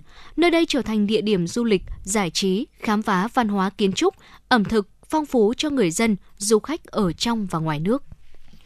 Hưởng ứng lễ hội thiết kế sáng tạo Hà Nội 2023, mạng lưới vì một Hà Nội đáng sống sẽ đem đến ba hoạt động đặc biệt xuyên suốt thời gian diễn ra lễ hội từ ngày 17 đến 26 tháng 11. Theo đó, ba hoạt động mạng lưới mang đến lễ hội gồm triển lãm Hà Nội đất lành chim đậu, chuyến du khảo về với bãi giữa và tọa đàm vẻ đẹp của những cảnh sắc tầm thường. Trong đó, triển lãm Hà Nội đất lành chim đậu là nỗ lực của mạng lưới cùng tri hội nghiên cứu và bảo tồn chim Việt Nam nhằm giới thiệu các loài hoang dã, chim di cư và các loài chim định cư cũng như sự cần thiết bảo tồn môi trường sống tự nhiên của chúng đối với người dân Hà Nội. Triển lãm sẽ khai mạc vào ngày 17 tháng 11 và kéo dài đến hết 26 tháng 11 chuyến du khảo về với bãi giữa được tổ chức nhằm dẫn dắt người tham dự đắm mình trong thiên nhiên nơi bãi giữa sông Hồng, ốc đảo xanh nằm trong lòng thủ đô nhộn nhịp qua những hoạt động trải nghiệm sâu như đạp xe, thiền, dạo bước trong vườn quả, trò chuyện với người dân sống tại nơi này, người tham dự có thể cảm nhận và kết nối với thiên nhiên đô thị bằng tất cả các giác quan, từ đó gợi lên những suy tư về sự gắn kết giữa con người và thiên nhiên. Trong khi đó, tọa đàm vẻ đẹp của những cảnh sắc tầm thường sẽ chia sẻ những ví dụ cụ thể về trải nghiệm khám phá vẻ đẹp thiên nhiên xung quanh chúng ta ở bất cứ đâu, đồng thời mang đến cho người tham dự một hành trình làm giàu có và sâu sắc hơn mỹ cảm với thiên nhiên. Qua đó, đời sống tinh thần thêm phong phú hơn và hành xử với thiên nhiên mang tính xây dựng hơn. Đáp ứng sự kỳ vọng của khán giả, nhà hát nhạc vũ kịch Việt Nam đưa vở nhạc kịch gây tiếng vang Những người khốn khổ trở lại với khán giả thủ đô vào ngày 9 và 10 tháng 11 tại nhà hát lớn Hà Nội. Nét đặc biệt của vở nhạc kịch khi quay trở lại là sự giao thoa giữa hai thế hệ nghệ sĩ, từ các nghệ sĩ thành danh đã đoạt nhiều giải thưởng trên sân khấu trong nước và quốc tế như Tố Loan, Huy Đức, Thanh Bình, anh Vũ, Bùi Trang, Kiều Thẩm, đến những gương mặt trẻ tài năng như Trường Linh, Bảo Yến, Minh Mẫn. Vở nhạc kịch Những người khốn khổ được truyền thể từ cuốn tiểu thuyết cùng tên của đại văn hào Victor Hugo, một tác phẩm kinh điển của chủ nghĩa lãng mạn qua hàng loạt nhân vật và bối cảnh điển hình, vở diễn khắc họa những số phận của nhiều tầng lớp trong xã hội, từ trang sách của đại văn hào người Pháp, các nhân vật quen thuộc bước lên sân khấu kể câu chuyện bằng âm nhạc đầy nhân văn về tình người, sự đoàn kết và niềm hy vọng vào tương lai tươi sáng. Vở diễn có sự góp mặt của hơn 150 nghệ sĩ diễn viên cùng ekip sáng tạo. Để giữ được linh hồn của tác phẩm kinh điển Những người khốn khổ của nhà hát nhạc vũ kịch Việt Nam được dàn dựng hoàn toàn bằng tiếng Anh với phụ đề tiếng Việt qua màn hình. Các nghệ sĩ biểu diễn trên sân khấu cùng dàn nhạc giao hưởng dưới sự chỉ huy của nhạc trưởng Đồng Quang Vinh. Ngoài ra, vở nhạc kịch còn có sự hợp tác cùng dàn hợp xướng quốc tế Hà Nội Voice với các diễn viên của các quốc gia như Pháp, Ba Lan, Nga, Italia. Đây cũng là điểm nhấn tạo nên tính quốc tế của vở diễn. Xây dựng công nghiệp điện ảnh Việt Nam giàu bản sắc dân tộc, hiện đại và nhân văn là khẩu hiệu của Liên hoan phim Việt Nam lần thứ 23 tổ chức tại thành phố Đà Lạt, tỉnh Lâm Đồng từ ngày 21 đến 25 tháng 11. Liên hoan phim lần này có số lượng phim dự thi lớn, nhiều thể loại. Phim truyện có phim nhà nước đặt hàng, phim tư nhân sản xuất, phim tài liệu, khoa học ngoài tác phẩm của các đơn vị, nhà làm phim lâu năm còn có phim của sinh viên trường Đại học Sân khấu Điện ảnh Hà Nội thực hiện – Ban giám khảo gồm những nghệ sĩ điện ảnh, các nhà hoạt động điện ảnh, nhà báo có uy tín, trình độ chuyên môn cao. Theo ban tổ chức, từ 31 phim truyện điện ảnh, 82 phim tài liệu, 23 phim khoa học, 43 phim hoạt hình đăng ký tham dự. Hội đồng tuyển chọn đã tuyển chọn được 91 bộ phim vào chương trình phim dự thi và 56 phim vào chương trình phim toàn cảnh Panorama.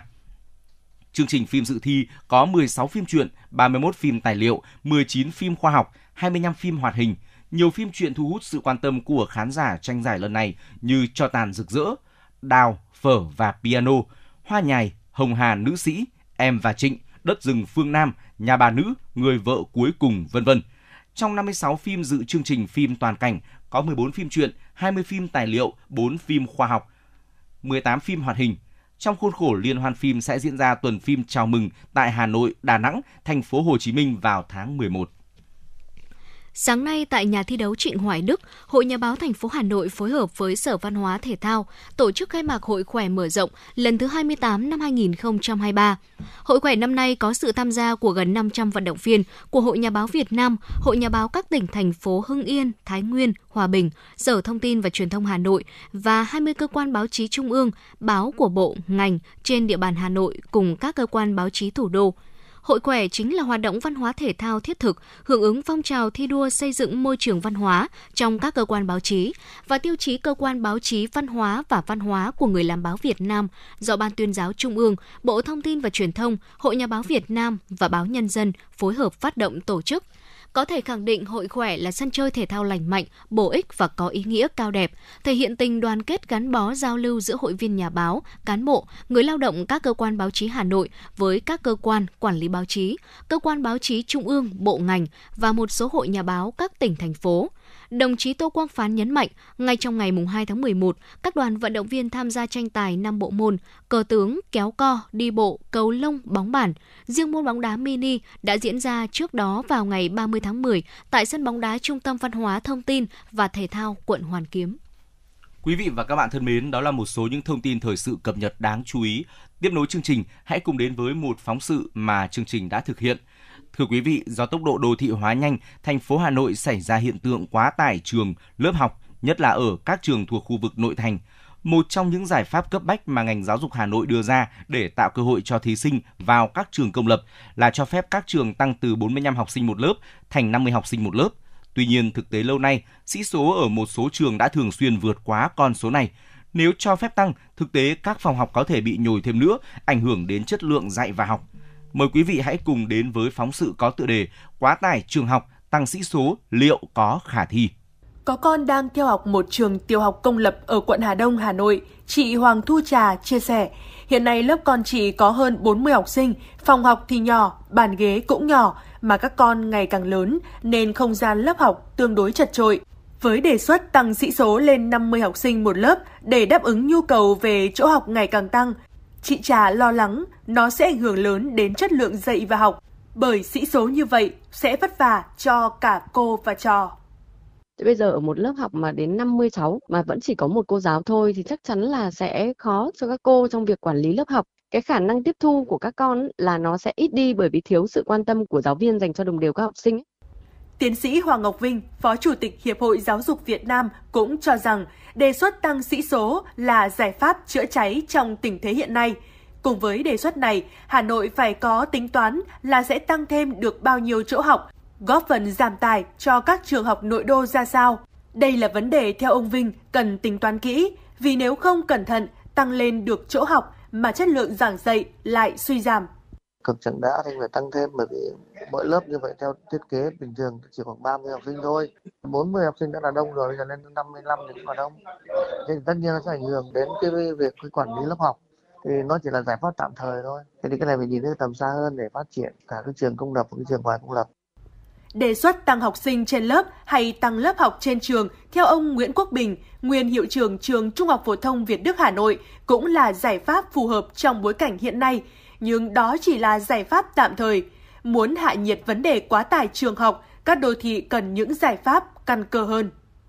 Nếu mà chúng ta không có những cái giải pháp hợp lý và căn cơ lâu dài thì giải cái bài toán số học sinh vào các lớp đầu cấp của Hà Nội vẫn khó khăn chúng ta cũng thực hiện xã hội hóa đó là các cái trường tư thục nhà nước cũng phải có phương án nào đó để hỗ trợ để giúp cho các cái trường ờ, tư thục hoặc là các cái mô hình trường quốc tế để giảm bớt cái gánh nặng cho nhà nước đối với lại trường công. Bà Nguyễn Việt Nga, Ủy viên Ủy ban Văn hóa Giáo dục của Quốc hội khẳng định nguồn lực từ ngân sách nhà nước còn gặp nhiều khó khăn, không thể một sớm một chiều đầu tư được đầy đủ hệ thống trường lớp theo nhu cầu – giải pháp phù hợp có thể làm ngay là tạo cơ hội phát triển cho trường ngoài công lập chúng ta nên tập trung nhiều hơn nữa để thu hút giáo dục ngoài công lập. Bởi vì tôi biết rằng hệ thống trường lớp ngoài công lập đã chia sẻ cái áp lực rất lớn cho hệ thống trường lớp công lập. Vậy thì chúng ta phải có những cái hình thức ưu đãi nhiều hơn nữa và hấp dẫn hơn nữa đối với lại các tổ chức cá nhân đầu tư vào giáo dục để làm sao chúng ta phát triển được cái loại hình ngoài công lập này. Quá tải trường lớp nếu giải quyết bằng cách gọt chân cho vừa dày hoặc tăng thêm học sinh vào lớp sẽ mang lại những ảnh hưởng không tốt đến môi trường học tập của con trẻ. Các chuyên gia giáo dục cũng đánh giá, hệ thống trường lớp ngoài công lập nếu phát triển tốt sẽ giúp giải bài toán khó về quá tải trường lớp. Đây cũng là xu hướng tất yếu, phù hợp với sự phát triển của xã hội và góp phần nâng cao chất lượng giáo dục. Với số lượng học sinh tăng quá nhanh, những năm qua, ở bậc học nào Hà Nội cũng thiếu trường lớp. Thay vì loay hoay với sĩ số trong trường công, thì giải pháp quá tải còn đến từ sự phát triển của mạng lưới các trường ngoài công lập, từ việc giải quyết tốt cơ cấu giữa trường công và ngoài công lập.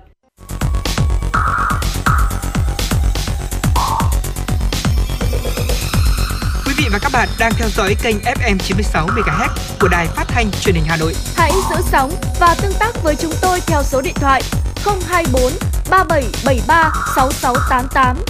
FM 96 đồng hành trên mọi nẻo đường. đường. Thưa quý vị, nếu quý vị đang tìm kiếm một bảo tàng mỹ thuật không bị bó buộc bởi không gian và thời gian, nơi công chúng yêu nghệ thuật có thể cùng lúc tham quan và chiêm ngưỡng nhiều triển lãm với phong cách nghệ thuật khác nhau, thì không gian triển lãm mỹ thuật trực tuyến VAS là lựa chọn lý tưởng. Đây là sản phẩm công nghệ số do Bảo tàng Mỹ thuật Việt Nam và công ty công nghệ Vietsopro phối hợp xây dựng, vừa ra mắt sau 2 năm triển khai. Mời quý vị cùng đến với phóng sự có tựa đề Trải nghiệm không gian triển lãm mỹ thuật trực tuyến. Chỉ cần truy cập vào trang web vnfarm.triển lãm số.com, khách tham quan nhanh chóng bước vào không gian trực tuyến được thiết kế độc đáo với sự kết hợp giữa mỹ thuật cổ và đương đại. Ngay bên trái trang chủ, hiển thị 10 không gian trưng bày với nhiều chủ đề phong phú như sắc xuân, con đường độc lập, ký họa kháng chiến miền Nam, mắc lỗi, khoảnh khắc, để người xem có thể lựa chọn tham quan. Theo ông Nguyễn Anh Minh, Giám đốc Bảo tàng Mỹ thuật Việt Nam, Mỗi trưng bày có thiết kế không gian khác nhau, mang đến những trải nghiệm mới lạ cho người xem. Không gian số được chúng tôi lựa chọn là lấy bông hoa sen cách điệu trong mỹ thuật cổ và cái bông hoa sen cổ được thiết kế theo đương đại trong cái tòa nhà chính của cái không gian triển lãm số này. Bên cạnh đó thì cái không gian bên trong thì chúng tôi cũng đã lựa chọn à, mô phỏng theo những cái không gian triển lãm của các bảo tàng lớn trên thế giới về nghệ thuật trên cơ sở nghiên cứu kỹ về phong cách của các họa sĩ Việt Nam để xây dựng 10 cái không gian bước đầu khác nhau hoàn toàn để cho các họa sĩ à, những nhà yêu nghệ thuật có thể lựa chọn cho mình cái không gian phù hợp với phong cách và với các cái tác phẩm của mình để có thể đưa vào cái không gian triển lãm số này. Theo đó, không gian triển lãm mỹ thuật trực tuyến VAS cho phép phòng dựng một cách chân thực không gian vật lý của những triển lãm nghệ thuật thực tế, mang lại trải nghiệm hấp dẫn và trực quan cho người xem nhờ các tính năng như điều khiển góc nhìn, phóng to, tương tác 3D. Đặc biệt, nhờ tính năng đa dạng hóa thiết kế không gian, VAS có thể tạo lập các không gian triển lãm linh hoạt, phản ánh bản sắc của từng triển lãm và cá nhân nghệ sĩ. Khi truy cập vào trang web, người xem có thể tương tác, gửi phản hồi, chia sẻ ý kiến với nghệ sĩ và cộng đồng nghệ thuật.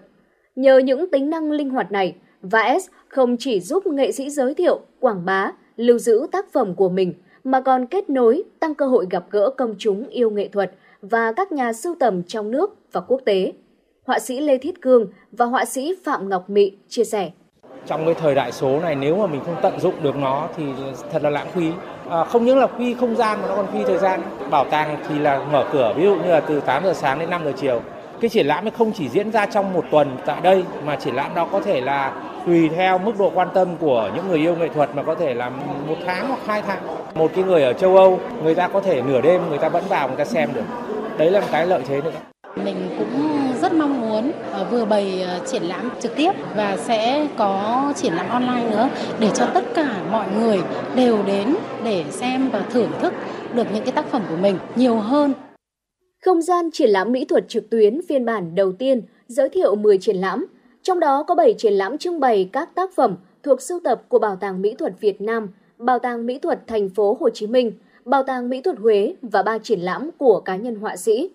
Chỉ cần thiết bị kết nối Internet, với mỗi lần click chuột vào các trưng bày, người xem có thể tiếp cận các triển lãm và tác phẩm nghệ thuật mọi lúc, mọi nơi, dễ dàng khám phá và tìm hiểu các tác phẩm nghệ thuật của nhiều họa sĩ trên mọi miền Tổ quốc. Trải nghiệm những tính năng linh hoạt của không gian mỹ thuật trực tuyến, một số người dân cho biết.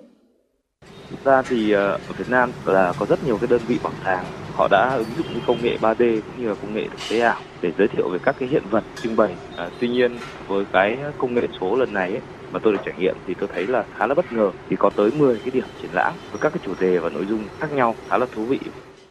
Ờ, mình thấy là cái không gian ờ, triển lãm mỹ thuật trực tuyến này rất là hữu ích cho những người mà ở xa.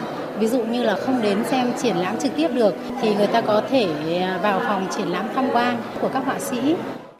Đánh giá cao hiệu quả của công nghệ số này, các chuyên gia trong lĩnh vực nghệ thuật cho rằng VAS vừa quảng bá các tác phẩm nghệ thuật, giúp các nghệ sĩ lưu giữ các tác phẩm của mình trong không gian số, vừa giới thiệu nền văn hóa nghệ thuật Việt Nam đến công chúng trong nước và quốc tế. Trong thời gian tới, Bảo tàng Mỹ thuật Việt Nam sẽ tiếp tục nâng cấp và đưa ra nhiều phiên bản trưng bày khác nhau nhằm mang đến những trải nghiệm hấp dẫn cho người xem.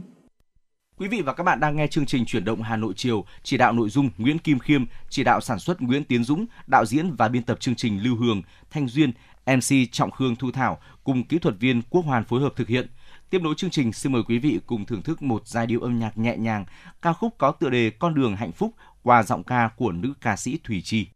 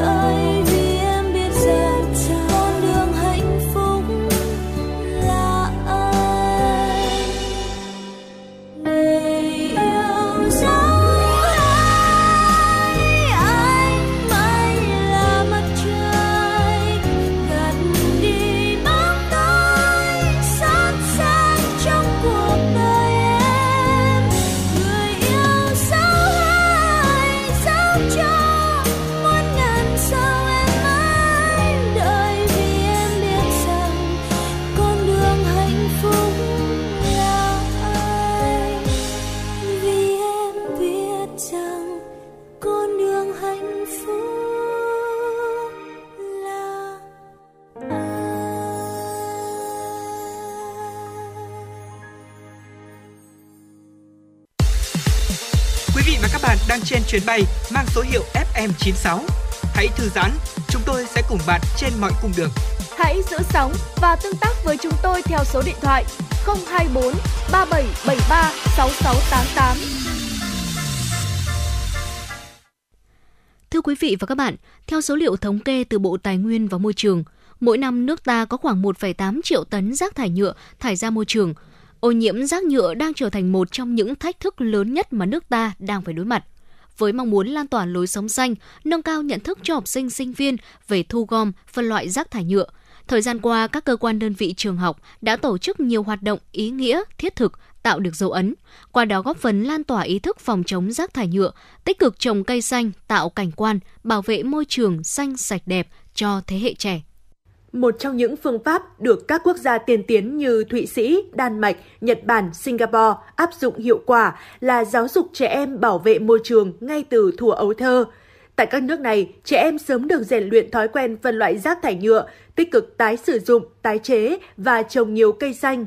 Ở nước ta, nhiều mô hình sáng tạo cũng được thực hiện như chương trình đổi rác lấy cây của câu lạc bộ nghệ thuật hí hoáy Xuân Đình Hà Nội khi mang các loại rác nhựa đến như vỏ chai nhựa, vỏ lon bia, nước ngọt, vỏ hộp sữa, các bạn nhỏ sẽ được quy đổi thành nhiều loại cây như sen đá, cẩm nhung, ngọc ngân.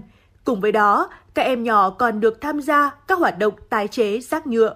Con đã để chai là vì cũ, đã bỏ để tái chế thành loại cây ạ. Để tái chế được thì con dùng ờ, kim tuyến và len ạ, để trang trí thành một chậu cây à, con thấy đơn giản và lại giúp ích cho môi trường ạ, chứ không hề khó một chút nào ạ. Tái chế rác vui, giúp bảo vệ môi trường, bảo vệ trái đất. Tái chế rác giúp tiết kiệm tiền mua dụng cụ. Tái chế rác giúp có được nhiều sản phẩm độc đáo trang trí nhà cửa. Thông qua mô hình này, các em sẽ học được cách thu gom, phân loại và tái chế rác nhựa, hiểu được vai trò của cây xanh và vì sao phải bảo vệ môi trường sống. Đó cũng chính là điều những bậc phụ huynh như chị Nguyễn Thúy Quỳnh, sinh sống tại quận Tây Hồ, Hà Nội, mong muốn con được trải nghiệm. Các con được uh, trải nghiệm ấy, được biết về giá trị của cây xanh này, biết tự thu gom rác để mang đi để đổi lấy cây. Hai bạn nhà mình thì lại rất là yêu cây cối, con vật nên rất là thích. Ống hút nhựa, hộp xốp đựng đồ ăn, đồ uống đóng chai đang tạo ra một lượng rác thải nhựa không nhỏ trong trường học. Thế nên theo bà Đỗ Văn Nguyệt, Giám đốc Trung tâm Sống học tập vì môi trường và cộng đồng, cần tiếp tục tăng cường các hoạt động ngoại khóa để các em học sinh nói không với rác thải nhựa, giảm thiểu rác nhựa một cách hiệu quả và thiết thực. Bà Đỗ Văn Nguyệt, Giám đốc Trung tâm Sống và học tập vì môi trường và cộng đồng, cho biết các trường có thể thực hiện những cái kiểm toán về rác thải ở trong trường học để xem xem là trường học một ngày, một tuần, một tháng sẽ tạo ra bao nhiêu kg rác và để cho trẻ hiểu được rằng là bất cứ cái gì mình sử dụng nó đều có những cái tác động về mặt môi trường. Trường học cũng có thể thực hiện những cái ngày hội đổi đồ, một cái tủ để đựng những cái đồ chơi hay là những, những cái đồ dụng cụ học tập mà học sinh hay bị mất thì cái việc đấy là cái việc giảm chi phí cho bố mẹ à, phải trao cho học sinh rất là nhiều những cái trách nhiệm để thực hành à, và nó liên quan đến cái việc ý thức làm gương của người lớn. Bên cạnh mô hình đổi rác lấy cây, bà Đoàn Vũ Thảo Ly, Phó Giám đốc Trung tâm Nghiên cứu Môi trường và Phát triển Cộng đồng, mong muốn tổ chức thêm nhiều hoạt động ý nghĩa khác như tuyên truyền về phân loại rác thải nhựa, vận động đoàn viên, thanh niên, học sinh hạn chế sử dụng sản phẩm nhựa, tổ chức các cuộc thi ý tưởng sáng tạo về tái chế rác thải nhựa khi mọi người có nhận thức cao thì cái công tác mà thu gom những cái loại rác như vỏ hộp sữa hay túi ni lông vỏ bim bim sẽ hiệu quả và việc uh, tuyên truyền công tác phân loại sẽ là cái yếu tố quan trọng và kiên quyết của trường và chính trường học sẽ là cái nhân tố để đóng góp cho cái chuỗi kinh tế tuần hoàn. Đánh giá cao phong trào chống rác thải nhựa, ông Nguyễn Hoàng Hiệp, Thứ trưởng Bộ Nông nghiệp và Phát triển Nông thôn cho rằng vai trò của đoàn viên thanh niên là vô cùng quan trọng trong bảo vệ môi trường sống và cải thiện ý thức sống xanh đến mọi người. Ông Nguyễn Hoàng Hiệp khẳng định. Trong ờ, công tác uh, truyền thông thì cái bầu nhiệt huyết ấy, cái sự xả thân ấy, cộng với trí tuệ của thanh niên, các cái nền tảng truyền thông hiện nay thì những cái nền tảng truyền thống thì càng ngày sẽ càng bị hạn chế. Thì những cái nền tảng mới hoặc là ví dụ như là cách tiếp cận mới thay đổi phương thức truyền thông chẳng hạn thì trông chờ vào các bạn thanh niên. Những hành động nhỏ nhưng mang ý nghĩa lớn, thế hệ tương lai của đất nước đang chuyển đi thông điệp mạnh mẽ để cùng chung tay xây dựng lối sống xanh, bảo vệ môi trường và đặc biệt là hạn chế rác thải nhựa. Một khi thói quen và nhận thức của trẻ em về bảo vệ môi trường được nâng cao, các em sẽ là lực lượng nòng cốt góp phần thay đổi nhận thức cả một thế hệ trong công cuộc bảo vệ môi trường. Thưa quý vị, tiếp theo xin mời quý vị cùng quay trở lại với không gian âm nhạc của truyền động Hà Nội, ca khúc Chuyến phiêu lưu cùng em.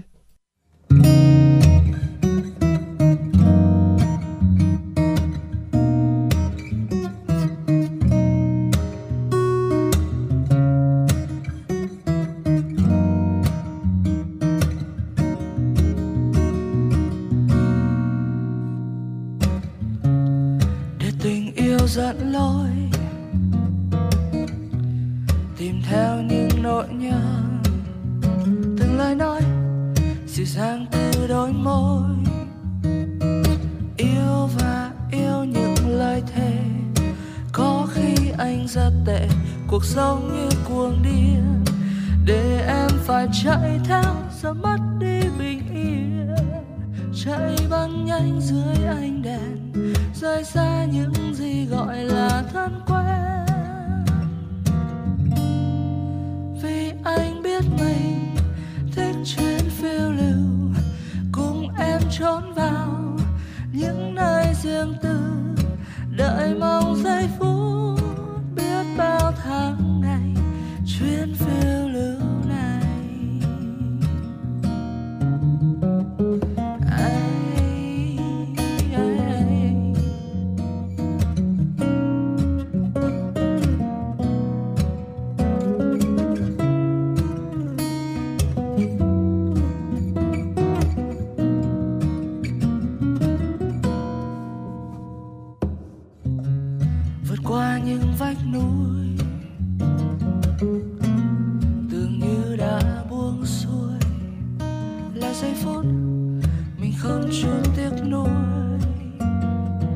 cho dù mai này bồi hồi, có khi anh rất tệ, cuộc sống như cuồng điên. Để em phải chạy theo rồi mất đi bình yên. Chạy băng nhanh dưới ánh đèn, rời xa những gì gọi là thân quen.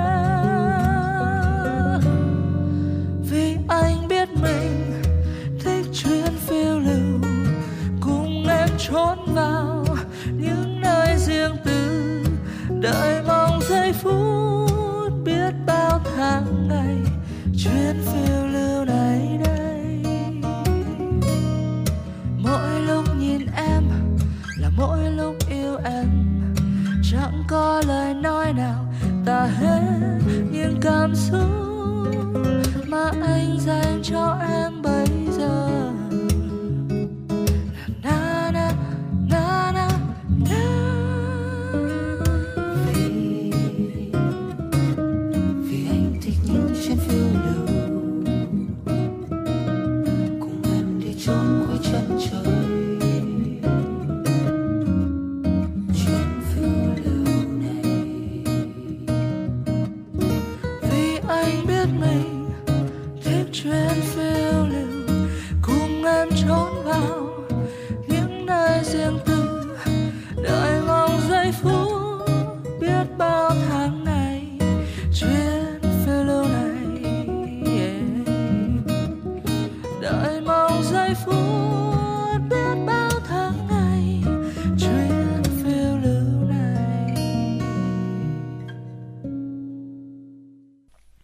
nối chương trình, xin mời quý vị cùng dành thời gian lắng nghe một số thông tin thời sự cập nhật đáng chú ý, những thông tin thời sự quốc tế.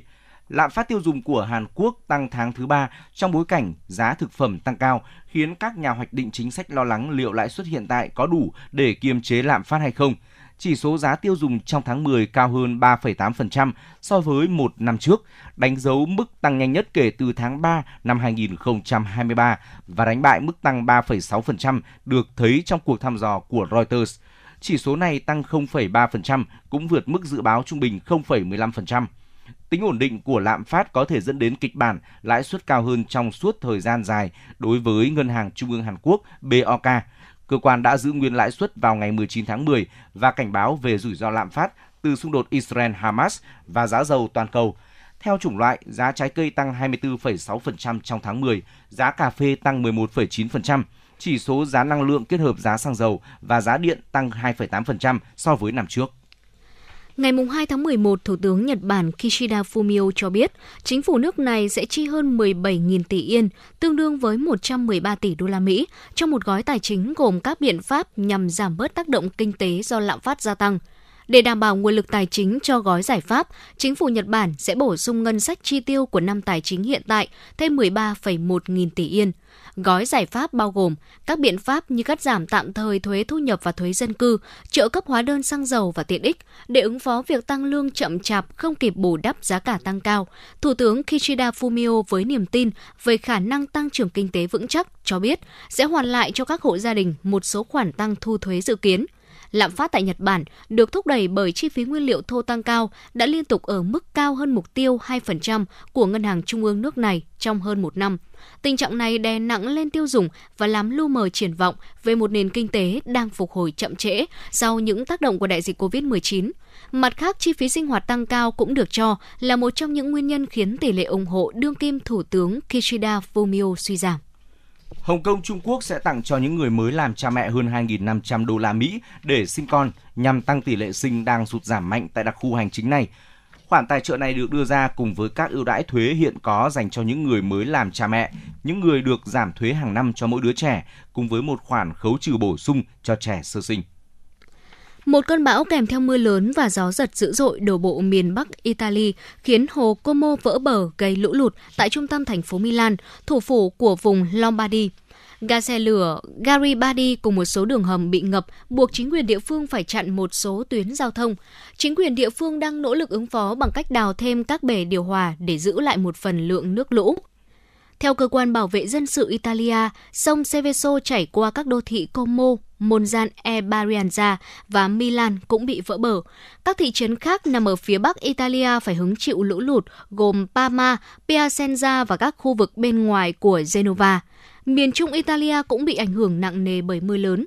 Các nghiên cứu cho thấy khi khủng hoảng khí hậu gia tăng, các hiện tượng thời tiết cực đoan như mưa lớn, bão sẽ càng trở nên thường xuyên và dữ dội hơn. Italia đặc biệt dễ bị tổn thương trước biến đổi khí hậu do vị trí địa lý, khiến nước này có nguy cơ xảy ra lở đất cao và vì được bao quanh bởi địa Trung Hải đang ấm lên làm tăng nguy cơ xảy ra bão mạnh. Vừa rồi là một số những thông tin thời sự quốc tế đáng quan tâm. Tiếp nối chương trình, hãy cùng đến với một phóng sự của chúng tôi. Thưa quý vị, những bông hoa cúc họa mi đầu mùa tại Hà Nội đã bắt đầu bung nở rồi. Thời tiết mùa thu mát mẻ, trong xanh tạo điều kiện lý tưởng cho du khách đến với các vườn cúc để tham quan, chụp ảnh kỷ niệm. Hãy cùng đến với phóng sự có tựa đề Cúc họa mi đầu mùa hút khách chụp ảnh. Nhớ đầu đông ấy, năm đôi bàn tay thì thầm bên tai mình yêu nhau nhé chào em bé nhỏ tình yêu bình dị hẹn nước dịu dàng cùng cúc họa mi Mặc dù còn ít ngày nữa mới đến mùa, nhưng tại thảo nguyên Hoa Long Biên, quận Long Biên, Hà Nội, thảm cúc họa mi rộng hơn 2.000 mét vuông đã bắt đầu nở rộ. Cúc họa mi nhỏ nhắn, từng cánh mỏng tang, vươn mình giữa nhụy vàng, rung rinh trong từng cơn gió về, đẹp đến nao lòng. Dù là những ngày trong tuần, nhưng vẫn có rất đông người tới đây chụp ảnh. Từ người dân thủ đô hay những du khách tới từ phương xa, ai cũng muốn lưu giữ sắc trắng của loài hoa này trong thời tiết dịu mát của mùa thu Hà Nội. Cô Phạm Thu Giang, du khách đến từ thành phố Hồ Chí Minh chia sẻ. Tớ cũng rất là vui à, và háo hức chờ đón à, mấy ngày hôm nay rồi à, để kể cả là chuẩn bị những bộ trang phục áo dài màu trắng để cho nó phù hợp với lại cái vườn hoa cúc. Thời điểm thích hợp nhất để chụp ảnh đẹp với cúc họa mi thường vào sáng sớm hoặc cuối chiều, nắng nhẹ, trời ấm và ánh sáng vừa đủ. Mùa, mùa cúc họa mi uh, sắp tới thì đông đông khách lắm chị ơi. Uh, có trang điểm hay có quần áo gì không?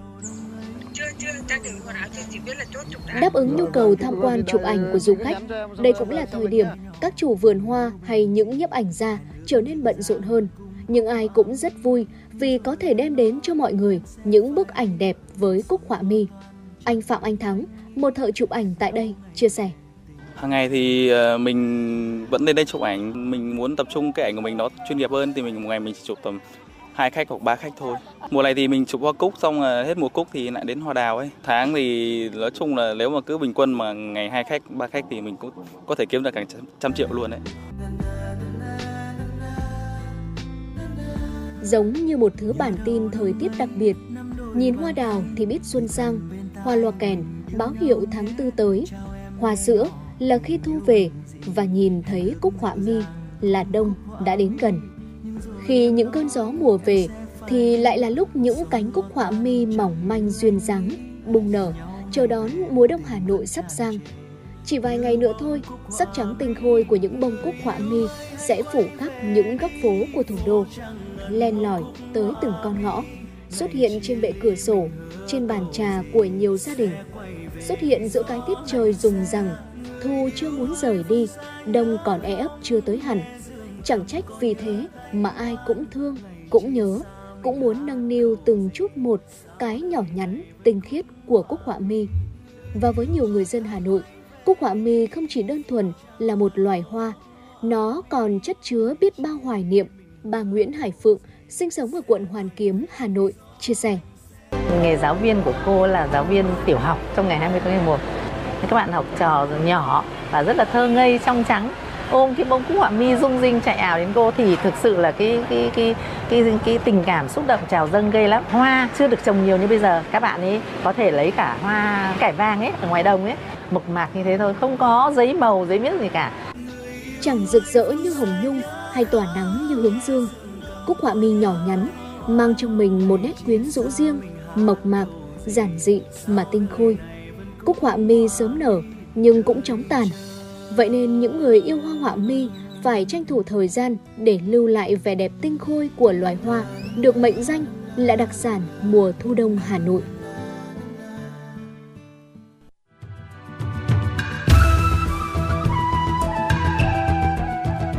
những nét đẹp cổ kính tại các miền quê của Hà Nội, những nghề thủ công truyền thống theo sơn mài, gốm sứ mang sắc thái riêng của đất trăm nghề. Những làn điệu cổ của hát dô, ca trù, trèo tàu là những di sản văn hóa nghệ thuật vùng miền của thủ đô. Sự đổi thay của các sản phẩm thủ công truyền thống từng bước vươn ra thế giới, gặp gỡ những nghệ nhân, doanh nghiệp phát triển, mở rộng và quảng bá tinh hoa đất trăm nghề. Tất cả sẽ được gói gọn trong chương trình Tinh Hoa Làng Việt. Quý vị thính giả hãy đón nghe trên sóng phát thanh của Đài Phát thanh và Truyền hình Hà Nội để khám phá và trân trọng những giá trị văn hóa truyền thống của thủ đô.